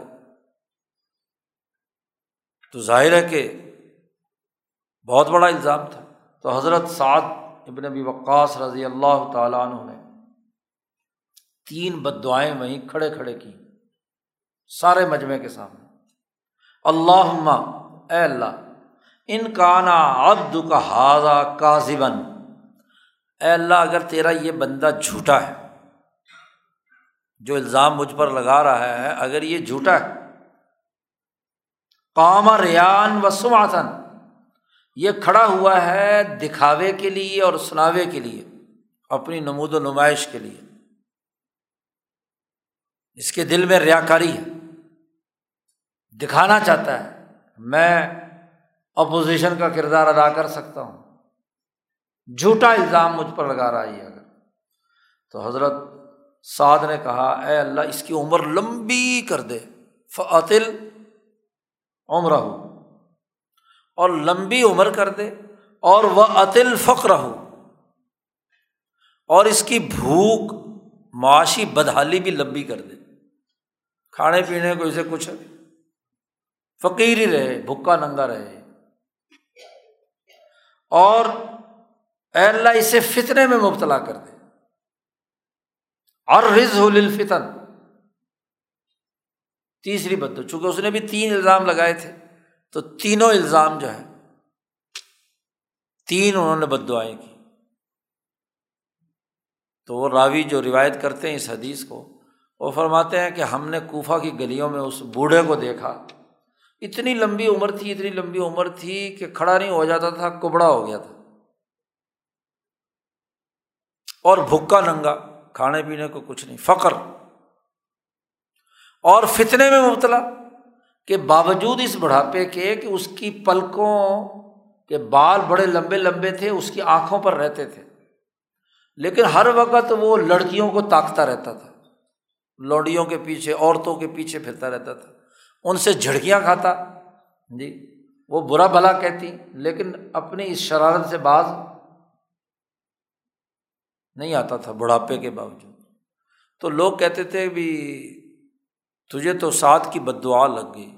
تو وہ خود کہتا تھا کہ واقعی میں نے جھوٹا الزام لگایا تھا، تو مجھے بد دعا سعد کی لگی ہے۔ تو شاہ صاحب نے کہا کہ دیکھو، صحابہ کی دعا ہاں جی حضرت سعد اجی نماز نہیں صحیح پڑھانا آتی جی یہ جی عدل و انصاف نہیں کرتے۔ حضرت نماز دیر سے پڑھانے آتے ہیں۔ حضرت عمر نے پوچھا سعد سے کہ بھائی تم نماز جمعہ کی دیر سے پڑھانے آتے ہو؟ انہوں نے کہا جی بات یہ ہے کہ میرے پاس ایک ہی جوڑا کپڑے کا ہے۔ جمعے کے دن دھوتا ہوں صبح کو۔ تو بسا اوقات بادل بادل ہوتے ہیں، وہ خشک نہیں ہوتا۔ تو خشک ہونے کے انتظار میں ننگا بیٹھا رہتا ہوں۔ وہ جب خشک ہوتا ہے تو اسے پہن کر جمعہ پڑھانے آتا ہوں۔ جمعے کی لیٹ ہونے کی وجہ یہ ہے۔ باقی رہا، جہاں تک کرپشن کا معاملہ ہے، چلو جا کر دیکھو میرا گھر۔ وہ پرانی چٹائی ہے۔ ایک پیالہ مٹی کا ہے، ایک مٹکا پانی کا رکھا ہوا ہے، بس، اور کچھ بھی نہیں۔ ایک کھجور کی چھال کا تکیا ہے اس کو سر کے نیچے رکھ کے لیٹ جاتا ہوں۔ تو حضرت عمر ان کی بات سن کر رونے لگے کہ جس نے اپنے آپ کو اتنا محفوظ رکھا ہوا ہے، اس پر یہ الزامات لگائے جا رہے ہیں۔ تو کوبے والوں کی تو عادت تھی شروع سے۔ دوسرا اہم ترین بد دعا کا واقعہ وہ ہے جو حضرت سعید ابن زید رضی اللہ تعالیٰ عنہ کے ساتھ پیش آیا تھا۔ ہاں جی یہ بھی مسلم شریف کی روایت ہے۔ مروان ابن الحکم مدینہ منورہ کے گورنر تھے۔ ہاں جی حضرت امیر معاویہ رضی اللہ تعالیٰ عنہ جب خلیفہ تھے۔ تو سعید ابن زید مشہور صحابی ہیں۔ ان کے خلاف ایک عورت تھی اروا بنتے اویس۔ اروا بنتے اویس نے ان سے کوئی زمین خریدی تھی پڑوس میں، اور یہ شکایت لے کر آئی گورنر صاحب کے پاس کہ جی انہوں نے میری زمین، کچھ زمین دبا رکھی ہے۔ کوئی فٹ، دو فٹ زمین ان کے پاس ہے۔ انہوں نے مجھے پوری پوری زمین کا قبضہ نہیں دیا۔ مجھے ان سے دلوائی جائے۔ تو حضرت سعید ابن زید رضی اللہ تعالیٰ عنہ نے جواب میں کہا، مروان سے کہ دیکھو، کیا وہ آدمی جس نے حضور صلی اللہ علیہ وسلم سے ایک حدیث سنی ہو؟ اور وہ حدیث یہ ہے کہ رسول اللہ صلی اللہ علیہ وسلم نے فرمایا کہ اگر کسی نے کسی دوسرے کی زمین ایک بالشت، کسی دوسرے کی زمین دبا رکھی ہے تو قیامت کے دن وہ زمین ایک بالش ساتوں زمینوں تک نیچے سے ہاں جی اس کو نکالا جائے گا اور اس کے گلے کا ہار بنا دیا جائے گا۔ تو جس نے یہ حدیث سنی ہو، وہ کسی دوسرے کی زمین پر قبضہ کر سکتا ہے۔ تو مروان نے کہا کہ بے شک آپ نے حدیث سنی ہے۔ تو اب یہاں تو عدالت میں مقدمہ آ گیا۔ عدالت تو رسول اللہ صلی اللہ علیہ وسلم کے فیصلے کے مطابق کیا ہے؟ گواہوں پر چلتی ہے۔ آپ کے پاس گواہ ہیں تو ٹھیک ہے۔ جی۔ یا آپ انکار کریں یا تصدیق کریں۔ تو اس وقت حضرت سعید نے اس عورت کو مخاطب کر کے بد دعا کی۔ اللہ انکانت کاذبہ اے اللہ، اگر یہ عورت جھوٹی ہے، جھوٹا الزام مجھ پر لگا رہی ہے، تو اس کی آنکھیں اندھی کر دے۔ اور اس کو اسی زمین کے اندر جو جھوٹا الزام لگا رہی ہے یہیں پر یہ گر کر مرے۔ قتل بھی یہیں ہو۔ وقت الحافی عرضیہ اسی زمین پر اسے قتل کر دے۔ تو آخر زمانے میں یہ عورت مری اسی طرح۔ اندھی ہو گئی۔ اس زمین پہ اس نے خود ہی کوئی گڑا جب دیکھتی تھی، کھدوایا تھا۔ جی کسی ضرورت کے لیے کھدوایا ہوگا۔ اندھی ہو گئی۔ تو خود ہی اسی زمین کے اندر جس کا مقدمہ اس نے دائر کیا ہوا تھا، اسی میں گری اور کسی پتہ ہی نہیں چلا، گڑھے میں مری، پڑ، مری ہوئی بعد میں ملی تو بد دعا جو کی تھی وہ لگی۔ اسی طرح اس کے ساتھ معاملہ ہوا۔ یہ پہلے بخاری کی روایت ہے، دوسری مسلم کی روایت ہے۔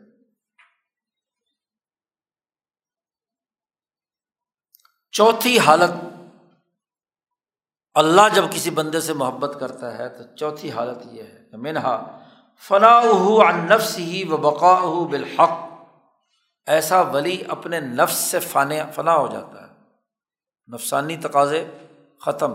اور حق باری تعالیٰ کے ساتھ بقا کی حالت میں ہوتا ہے۔ اور اسی کو صوفیہ نے تعبیر کیا بے غلط کون الحق کی علا کون العبد۔ کہ حق تبارک و تعالیٰ بندے پر پورے اس کا احاطہ کر غالب ہو جائے غلبہ پیدا ہو جاتا ہے۔ چنانچہ وہ حدیث جو پہلے بھی کئی دفعہ گزری کہ نبی اکرم صلی اللہ علیہ وسلم اللہ تبارک و تعالیٰ سے روایت کرتے ہیں کہ میرا بندہ میرا قرب حاصل کرتا ہے نوافل وغیرہ پڑھ کے، یہاں تک کہ میں اس سے محبت کر لیتا ہوں، کر دے، کرتا ہوں، اور جب میں اس سے محبت کرتا ہوں تو وہ ان کانوں سے سنتا ہے۔ جی؟ میں اس کے کان بن جاتا ہوں جس سے وہ سنتا ہے، میں اس کی آنکھ بن جاتا ہوں جس سے وہ دیکھتا ہے، میں اس کا ہاتھ بن جاتا ہوں جس سے وہ پکڑتا ہے۔ یہ بھی حدیث قدسی ہے، بخاری کی روایت۔ شاہ صاحب فرماتے ہیں، میں کہتا ہوں، اس کی تشریح میں شاہ صاحب فرماتے ہیں کہ جب اللہ کا نور اس بندے کے نفس کو اوپر اس کو ڈھانپ لیتا ہے چاروں طرف سے اس کی قوت عملیہ جو اس کے بدن سے پھوٹ رہی ہے، اور وہ نور کا ایک شعبہ اس کی تمام قوتوں میں آ جاتا ہے، تو وہ نور ہی اس کے ہاتھ کو کنٹرول کرتا ہے، وہ نور ہی اس کی آنکھوں اور وہ نور ہی اس کے کانوں میں اس کے پورے وجود کے اندر پھیل جاتا ہے۔ اور اس کے نتیجے میں ایسی برکات ظاہر ہوتی ہیں جو عام طور پر عام انسانوں سے نہیں ہوتی۔ اس وقت اس فعل کو اللہ کی طرف منسوب کیا جائے گا کہ اللہ نے دیکھا، اللہ نے سنا۔ لیکن یہ نسبت نسبت مجازی ہے۔ میں معان نسبہ نسبت مجازیہ کی چوبیس اقسام ہیں جو کتابوں میں، علم المعانی کی بحث میں علماء پڑھتے ہیں۔ تو ان نسبتوں میں سے ایک نسبت ہے۔ اس کی مثال ایسے ہی جیسے اللہ پاک نے خود فرمایا غزب بدر کے موقع پر کہ فلم تخت ہوں ملاکن اللہ قتل ہوں جی صورت انفال میں کہ انہوں نے نہیں قتل کیا، اللہ نے انہیں قتل کیا ہے۔ یہ جو مکے کے بڑے بڑے مشرق قتل ہوئے ہیں، ستر، یہ مسلمانوں نے نہیں قتل کیا، اللہ نے قتل کیا ہے ان کو۔ اور وما رمئی تھا از رمئی تھا ولاکن اللہ رما۔ وہ جو مٹھی آپ نے ہاتھ سے پھینکی تھی، وہ آپ نے نہیں پھینکی، اللہ نے پھینکی تھی۔ تو یہاں مجازی طور پر بات ہو رہی ہے نا، مٹھی تو حضور نے پھینکی تھی۔ لیکن چونکہ حضور کا وہ پھینکنا آپ کے وجود پر جو اللہ کا نور آپ کے وجود میں تھا، وہ نور جو اس ہاتھ میں کام کر رہا تھا، اس نسبت سے اس کو کیا ہے؟ اللہ کی طرف نسبت کی گئی۔ ایسے ہی صحابہ نے جب قتل کیا، قتل تو انہوں نے کیا، معاذ اور معوض نے ابو جہل کو۔ لیکن اس وقت وہ اعلی کار تھے اللہ کے اس نور کے جو بدرک میں اللہ کی طرف سے نازل ہو رہا تھا۔ پانچویں بھی ایک حالت اس کی تاری ہوتی ہے اس بندے پر جس کے ساتھ اللہ محبت کرتا ہے۔ تم بھی اللہ تعالی ہو بالمواخذت اعلیٰ تر کی بازل آداب یہ ولی جو اللہ کا ہے، اگر اس سے کچھ کوئی تہی ہو جائے کسی ادب کے پورا کرنے میں، تو اللہ کی طرف سے اس کو تمبی بھی ہوتی ہے۔ یعنی یہ غلطی پر قائم نہیں رہتا، اس کی، اس کو بتلا دیا جاتا ہے اور تمبی ہونے کے بعد فوراً یہ اللہ کی طرف رجوع کرتا ہے۔ اس کی بھی ایک مثال جی صحابہ میں سے ہی بیان کی۔ شاہ صاحب کہتے ہیں کہ جیسا کہ حضرت صدیق اکبر سے ایک معاملہ ہو گیا تھا۔ بخاری کی روایت، حضور اقدس صلی اللہ علیہ وسلم کی مجلس میں شام کو تمام صحابہ حاضر ہوتے تھے، مغرب کی نماز، عشاء کی نماز۔ تو عشاء کی نماز سے پہلے نبی کرم صلی اللہ علیہ وسلم نے اعلان کیا کہ کچھ مہمان آئے ہیں۔ تو لوگوں کو چاہیے کہ انہیں اپنے گھروں میں لے جائیں اور ان کو کھانا وانا کھلائیں۔ تو حضرت ابو بکر صدیق رضی اللہ تعالیٰ عنہ نے حضور صلی اللہ علیہ وسلم سے کہہ کر ایک یا دو، تین، جتنے بھی مختلف روایات میں ہیں، تو ایک، دو مہمان تھے، تو ان کو عبد الرحمٰن ابن ابی بکر، جو ان کے بیٹے ہیں، حضرت بکر صدیق کے، ان کے ساتھ بھیجا کہ جاؤ انہیں جا کر کھانا کھلا دو۔ عشا کی نماز کے بعد، اور خود جان بوجھ کر لیٹ آئے۔ وجہ کیا تھی؟ پتہ تھا انہیں کہ گھر میں جو کھانا ہے، وہ تھوڑا ہے۔ ہم تین آدمی ہیں حضرت ابو بکر صدیق کی اہلیہ ہیں، بیٹا ہے، خود ہے۔ تین آدمیوں کا کھانا تین مہمان جا رہے ہیں۔ تو انہوں نے کہا کہ ان کو کھانا کھلا دینا، ہم رات فاقہ۔ یعنی ارادہ یہ تھا، اس کو تو یہی کہا کہ جا کر کہو اپنی والدہ سے کہ ان کو کھانا کھلا دو۔ اچھا جی اب وہ مہمان چلے گئے گھر میں۔ انہوں نے پیغام اپنی والدہ کو دے دیا کہ بھائی ان کو کھانا کھلا دیں۔ انہوں نے کھانا رکھ دیا۔ مہمانوں نے کہا کہ جی جب تک ابو بکر صدیق نہیں آئیں گے، ہم کھانا نہیں کھائیں گے۔ ان کے ساتھ بیٹھ کر کھانا۔ ہے اب حضرت ابو بکر صدیق جان بوجھ کر لیٹ کر جا رہے ہیں کہ مہمان کھا کر فارغ ہو جائیں تو چلو پھر میں پہنچتا ہوں۔ اب رات گئے، ابو بکر صدیق گھر میں پہنچے۔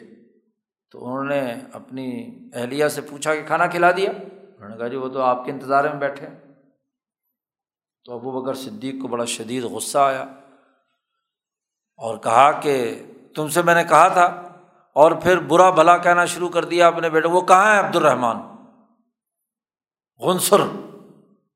یہ غصے کا جملہ ہے۔ عبد الرحمان کہتے ہیں، میں تو جا کے چارپائی کے نیچے چھپ گیا۔ آج میری خیر نہیں ہے۔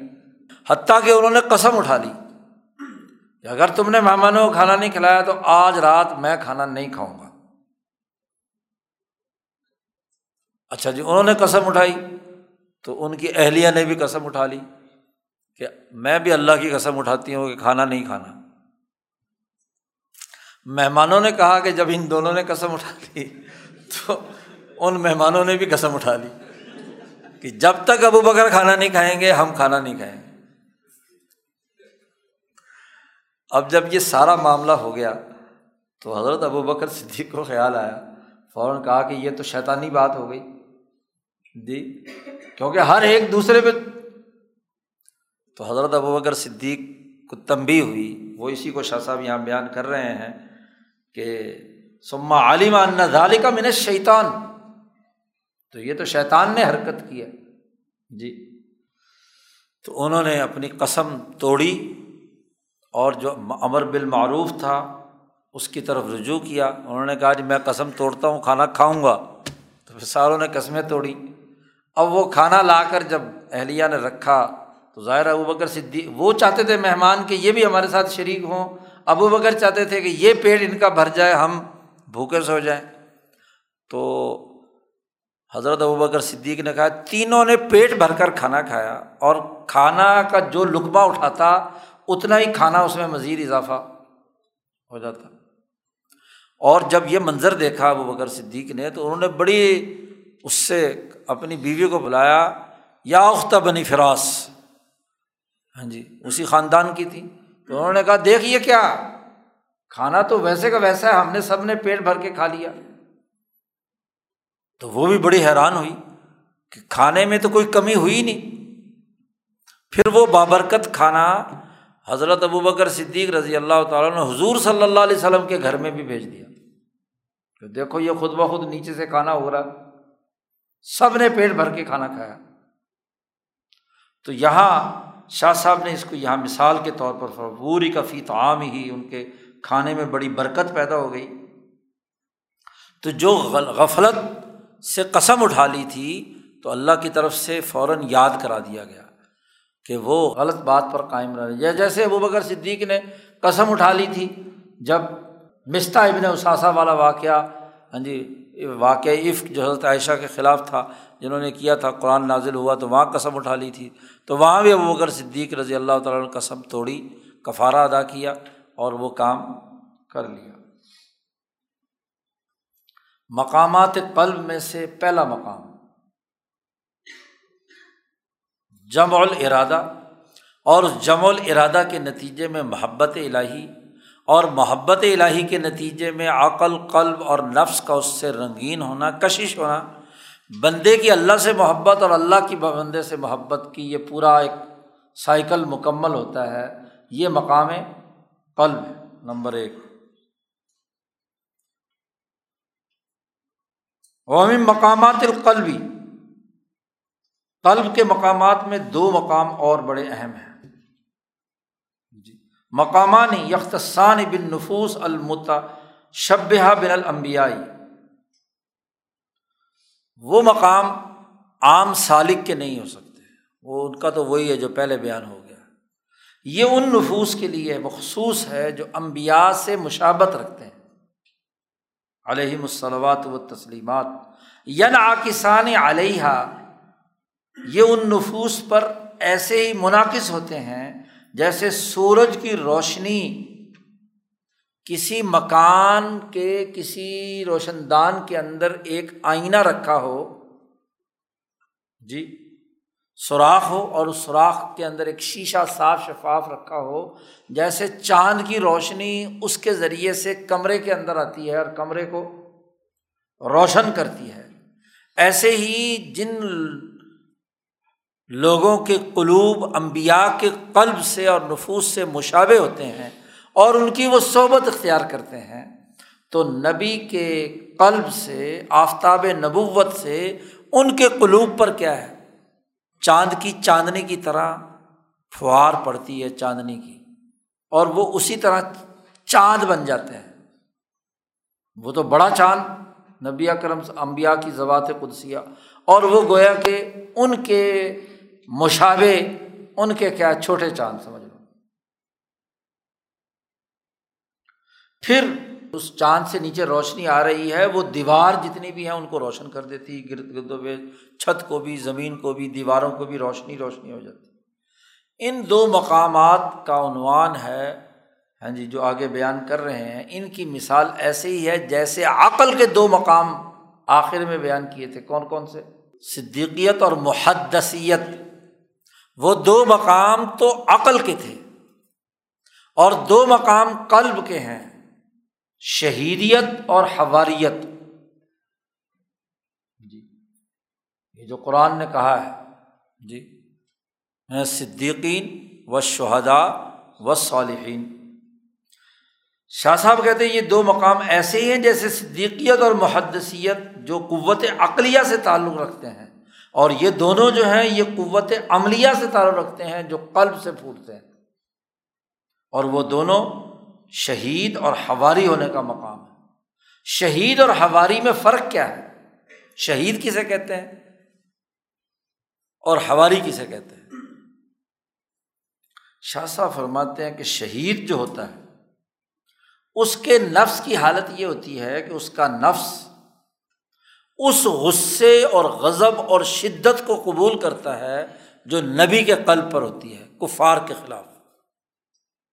الکفاری و نصرت الدین دین کی مدد اور کافروں کو نیست و نابود کرنے کا جو جذبہ نبی کے قلب پر ہوتا ہے، وہ شہید کے قلب پر آ جاتا ہے۔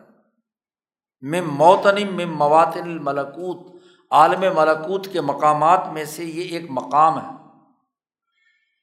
کیونکہ عالم ملکوت جب کائنات کو کنٹرول کر رہا ہے، تو جو نبی کا مخالف یا دین کا مخالف ہے یا انسانیت کا مخالف ہے، تو اس کے خلاف جو وہاں ایکشن ہوتا ہے جس مقام سے، وہ عکس نبی پر آیا اور نبی کے ذریعے سے ان کے حوارین پر آیا اور شہید پر آیا۔ حیا الحق کفی اللہ تبارک و تعالیٰ نے وہاں انتقام کا ارادہ رکھا ہوا ہے نافرمان لوگوں سے۔ چنانچہ وہاں سے رسول کے قلب پر نازل ہوتا ہے اور پھر رسول چونکہ اللہ تبارک و تعالیٰ کے اعلی کاروں میں سے ایک اعلیٰ ہے جار حتم من جوار الحق فی ظالی کا تو ان کے نفس اس کو قبول کر لیتے ہیں اور وہاں سے جو وہ شہدا کے قلوب میں آتا ہے کہ وہ دین کے غلبے اور دشمن کو مٹانے میں اپنی جان قربان کرنے کے لیے بھی تیار رہتے ہیں۔ جیسا کہ ہم نے شاہ صاحب کہتے ہیں، محدثیت کے باب میں بات بیان کی تھی کہ جیسے نبی پر آنے والی تمام چیزیں اس پر طاری ہوتی ہیں، عقلی طور پر، محدث پر، ایسے ہی یہاں شہید کا معاملہ ہے۔ اور ہواری اسے کہتے ہیں کہ جس نے اپنی محبت کو خالص رسول اللہ صلی اللہ علیہ وسلم کے لیے کر لیا مثلاً، اور ان کی لمبی صحبت اختیار کی۔ دو شکلیں ہیں۔ صحبت اور محبت خالص ہو جائے تو وہ ہماری ہوتا ہے۔ یا رسول صلی اللہ علیہ وسلم سے اس کی رشتے کی قرابت اتنی متصل ہو جائے کہ جس کے ذریعے سے رشتے کے اس ناطے کی وجہ سے جو کچھ رسول کے قلب میں ہے وہ اس کے قلب پر منعقد ہو جائے۔ اسے بھی ہماری کہتے ہیں۔ فوجب ظالی کا ان نصرت دین اللہ من قلب نبی اعلیٰ قلبی اس سے منعقد ہوتی ہے اللہ کے دین کی نصرت نبی کے قلب سے اس ہواری کے قلب پر۔ اللہ پاک نے فرمایا ہے، یا الدین آمن کون انصار اللہ۔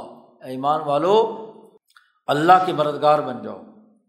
جیسا کہ عیسیٰ علیہ السلام نے اپنے حواریوں سے کہا تھا کہ من انصاری اللہ قال حواری یونا تو حواری یون نے کہا تھا نحن انصار اللہ۔ تو کویا کہ حواری کا نصرت سے بڑا گہرا تعلق ہے۔ اور اسی طرح نبی کرم صلی اللہ علیہ وسلم نے خوشخبری سنائی تھی کہ ہر امت کے اندر ہر نبی کا ایک ہواری ہے اور میرا ہواری زبیر ہے۔ زبیر بن العوام، قرابت تھی نا حضور سے، پھوپھی زاد بھائی تھے۔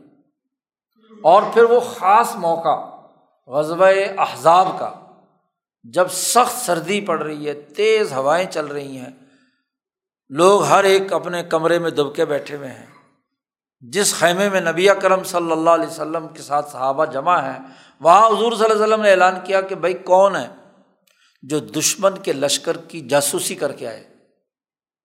تو اتنی سخت سردی تھی کہ کوئی اٹھنے کے لیے تیار ہی نہیں۔ ایک دفعہ فرمایا، دو دفعہ فرمایا۔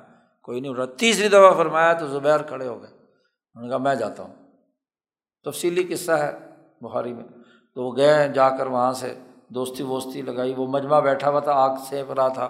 ان کے ساتھ ہی بیٹھ گئے، اسی طرح کمبل۔ تو وہ جو میٹنگ کر رہا تھا، ان کا کمانڈر مشرقین کا۔ تو اس نے کہا بھائی، ایک دوسرے کے ہاتھ مار کر پہلے پتہ کر لو کہ سارے اپنے ہی بیٹھے ہیں، کوئی بندہ اور تو نہیں ہے۔ تو زبیر کہتے ہیں، میں نے جو میرے ساتھ بیٹھا ہوا تھا نا، اس کو بھی ہاتھ ہاں جی تو بجائے یہ کہ وہ مجھ سے پوچھے تو میں نے پھر انہوں نے جو مشورے مشورے کیے، سارے سن لیے اور آ کر حضور صلی اللہ علیہ وسلم کو بتایا کہ یہ یہ کچھ ہو رہا ہے وہاں، دشمن کے لشکر میں۔ تو زبیر جو ہے، یہ ہواری اسی طرح انواع شہید بل ہواری شاہ صاحب نے کہا کہ دیکھو، یہ شہید اور ہواریوں کی بہت ساری اقسام ہیں اور بہت سارے شعبے ہیں۔ ان میں سے ایک شعبہ امین جی حضرت ابو عبیدہ ابن الجراح کے بارے میں حضور نے فرمایا کہ یہ امین العما ہے۔ تو امان، مال وغیرہ کی اور باتوں کی حفاظت اور راز رکھنے کی وجہ سے وہ ہواریوں میں سے امین ہے۔ ان میں سے بعض جو ہیں وہ اررفیق ہیں۔ اور بعض وہ ہیں جو نجبا اور نقبا ہیں۔ جو نجیب ہیں اور نقیب ہیں اور وقد نوہ نبی صلی اللہ علیہ وسلم فی فضائل صحابہ بشعین کثیر من حاضل معانی حضور صلی اللہ علیہ وسلم نے صحابہ کے فضائل میں ہر ایک میں جس طرح کا بھی وصف تھا ہواری ہونے کی حیثیت سے یا شہید ہونے کی حیثیت سے آپ صلی اللہ علیہ وسلم نے فضائل صحابہ میں انہیں بیان کیا ہے۔ ہاں جی سیاستہ میں ایک مستقل باب قائم کیا جاتا ہے، باب و فضائل صحابہ اس میں نبی اکرم صلی اللہ علیہ وسلم کی وہ حادیث ہیں جو مختلف صحابہ کی شان میں نبی اکرم صلی اللہ علیہ وسلم نے باتیں بیان فرمائی ہیں حضرت علی رضی اللہ تعالیٰ عنہ فرماتے ہیں کہ رسول اللہ صلی اللہ علیہ وسلم ترمزی کی روایت ہے۔ حضرت علی فرماتے ہیں کہ رسول اللہ صلی اللہ علیہ وسلم نے فرمایا کہ ہر نبی کے سات نجبا اور رقبا ہوتے ہیں۔ جتنے بھی امبیا پچھلے گزرے ہیں، ہر نبی کے سات نجیب اور سات رقبا نگرانی کرنے والے آپ کے حواریوں میں سے ہوتے ہیں۔ اور حضور صلی اللہ علیہ وسلم نے فرمایا کہ مجھے چودہ دیے گئے۔ ہیں میرے جو نجیب اور رقیب ہیں، وہ چودہ ہیں۔ تو کل نہ حضرت علی فرماتے ہیں کہ ہم نے حضور صلی اللہ علیہ وسلم سے پوچھا کہ من ہم؟ کون ہے وہ؟ وہ جو چودہ ہیں، وہ آپ کے کون کون نجیب ہیں اور رقیب ہیں؟ کہ رسول اللہ صلی اللہ علیہ وسلم نے فرمایا، آنا، میں، میرے دونوں بیٹے یعنی حضرت علی اور علی کے دونوں بیٹے حسن و حسین، جعفر، حمزہ، ابو بکر، عمر مصب ابن عمیر، بلال، سلمان فارسی، عمار ابن یاسر، عبداللہ ابن مسعود، ابو ذر غفاری، مقداد ابن اسود۔ یہ چودہ آدمیوں کے نام حضرت علی نے گنوائے کہ رسول اللہ صلی اللہ علیہ وسلم نے فرمایا کہ یہ ہاں جی نجبا اور رقبہ ہے۔ اور یہ جو شہید کے سے متعلق بات ہے، یہ اللہ تعالیٰ کی کتاب میں بھی موجود ہے۔ لیقول الرسول شہید علیکم و تکون شہدا الناس، کہ تم لوگوں پر شہید اور گواہ ہو گئے اسی طرح نبی اکرم صلی اللہ علیہ وسلم کا یہ فرمانا عہد پر کھڑے ہوئے تھے، وہ زلزلہ سے آیا اور عہد ہلا۔ تو میں عہد ٹھہر جاؤ۔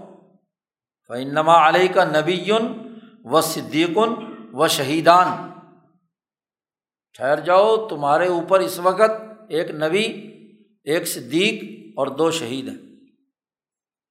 عمر فاروق اور عثمان غنی۔ جی۔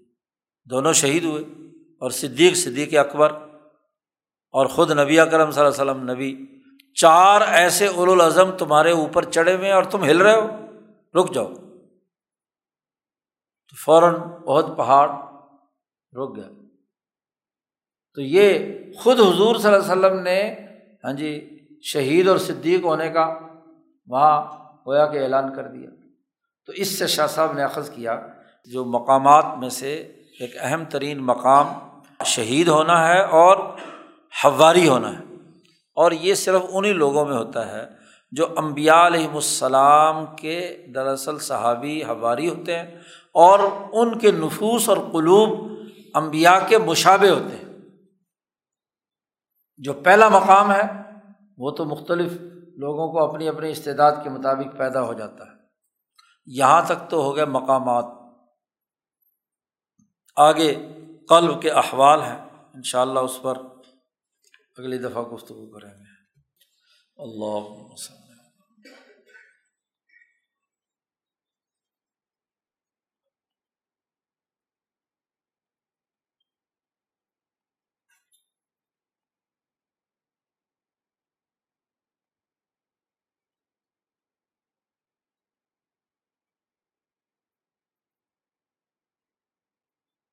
اجمعین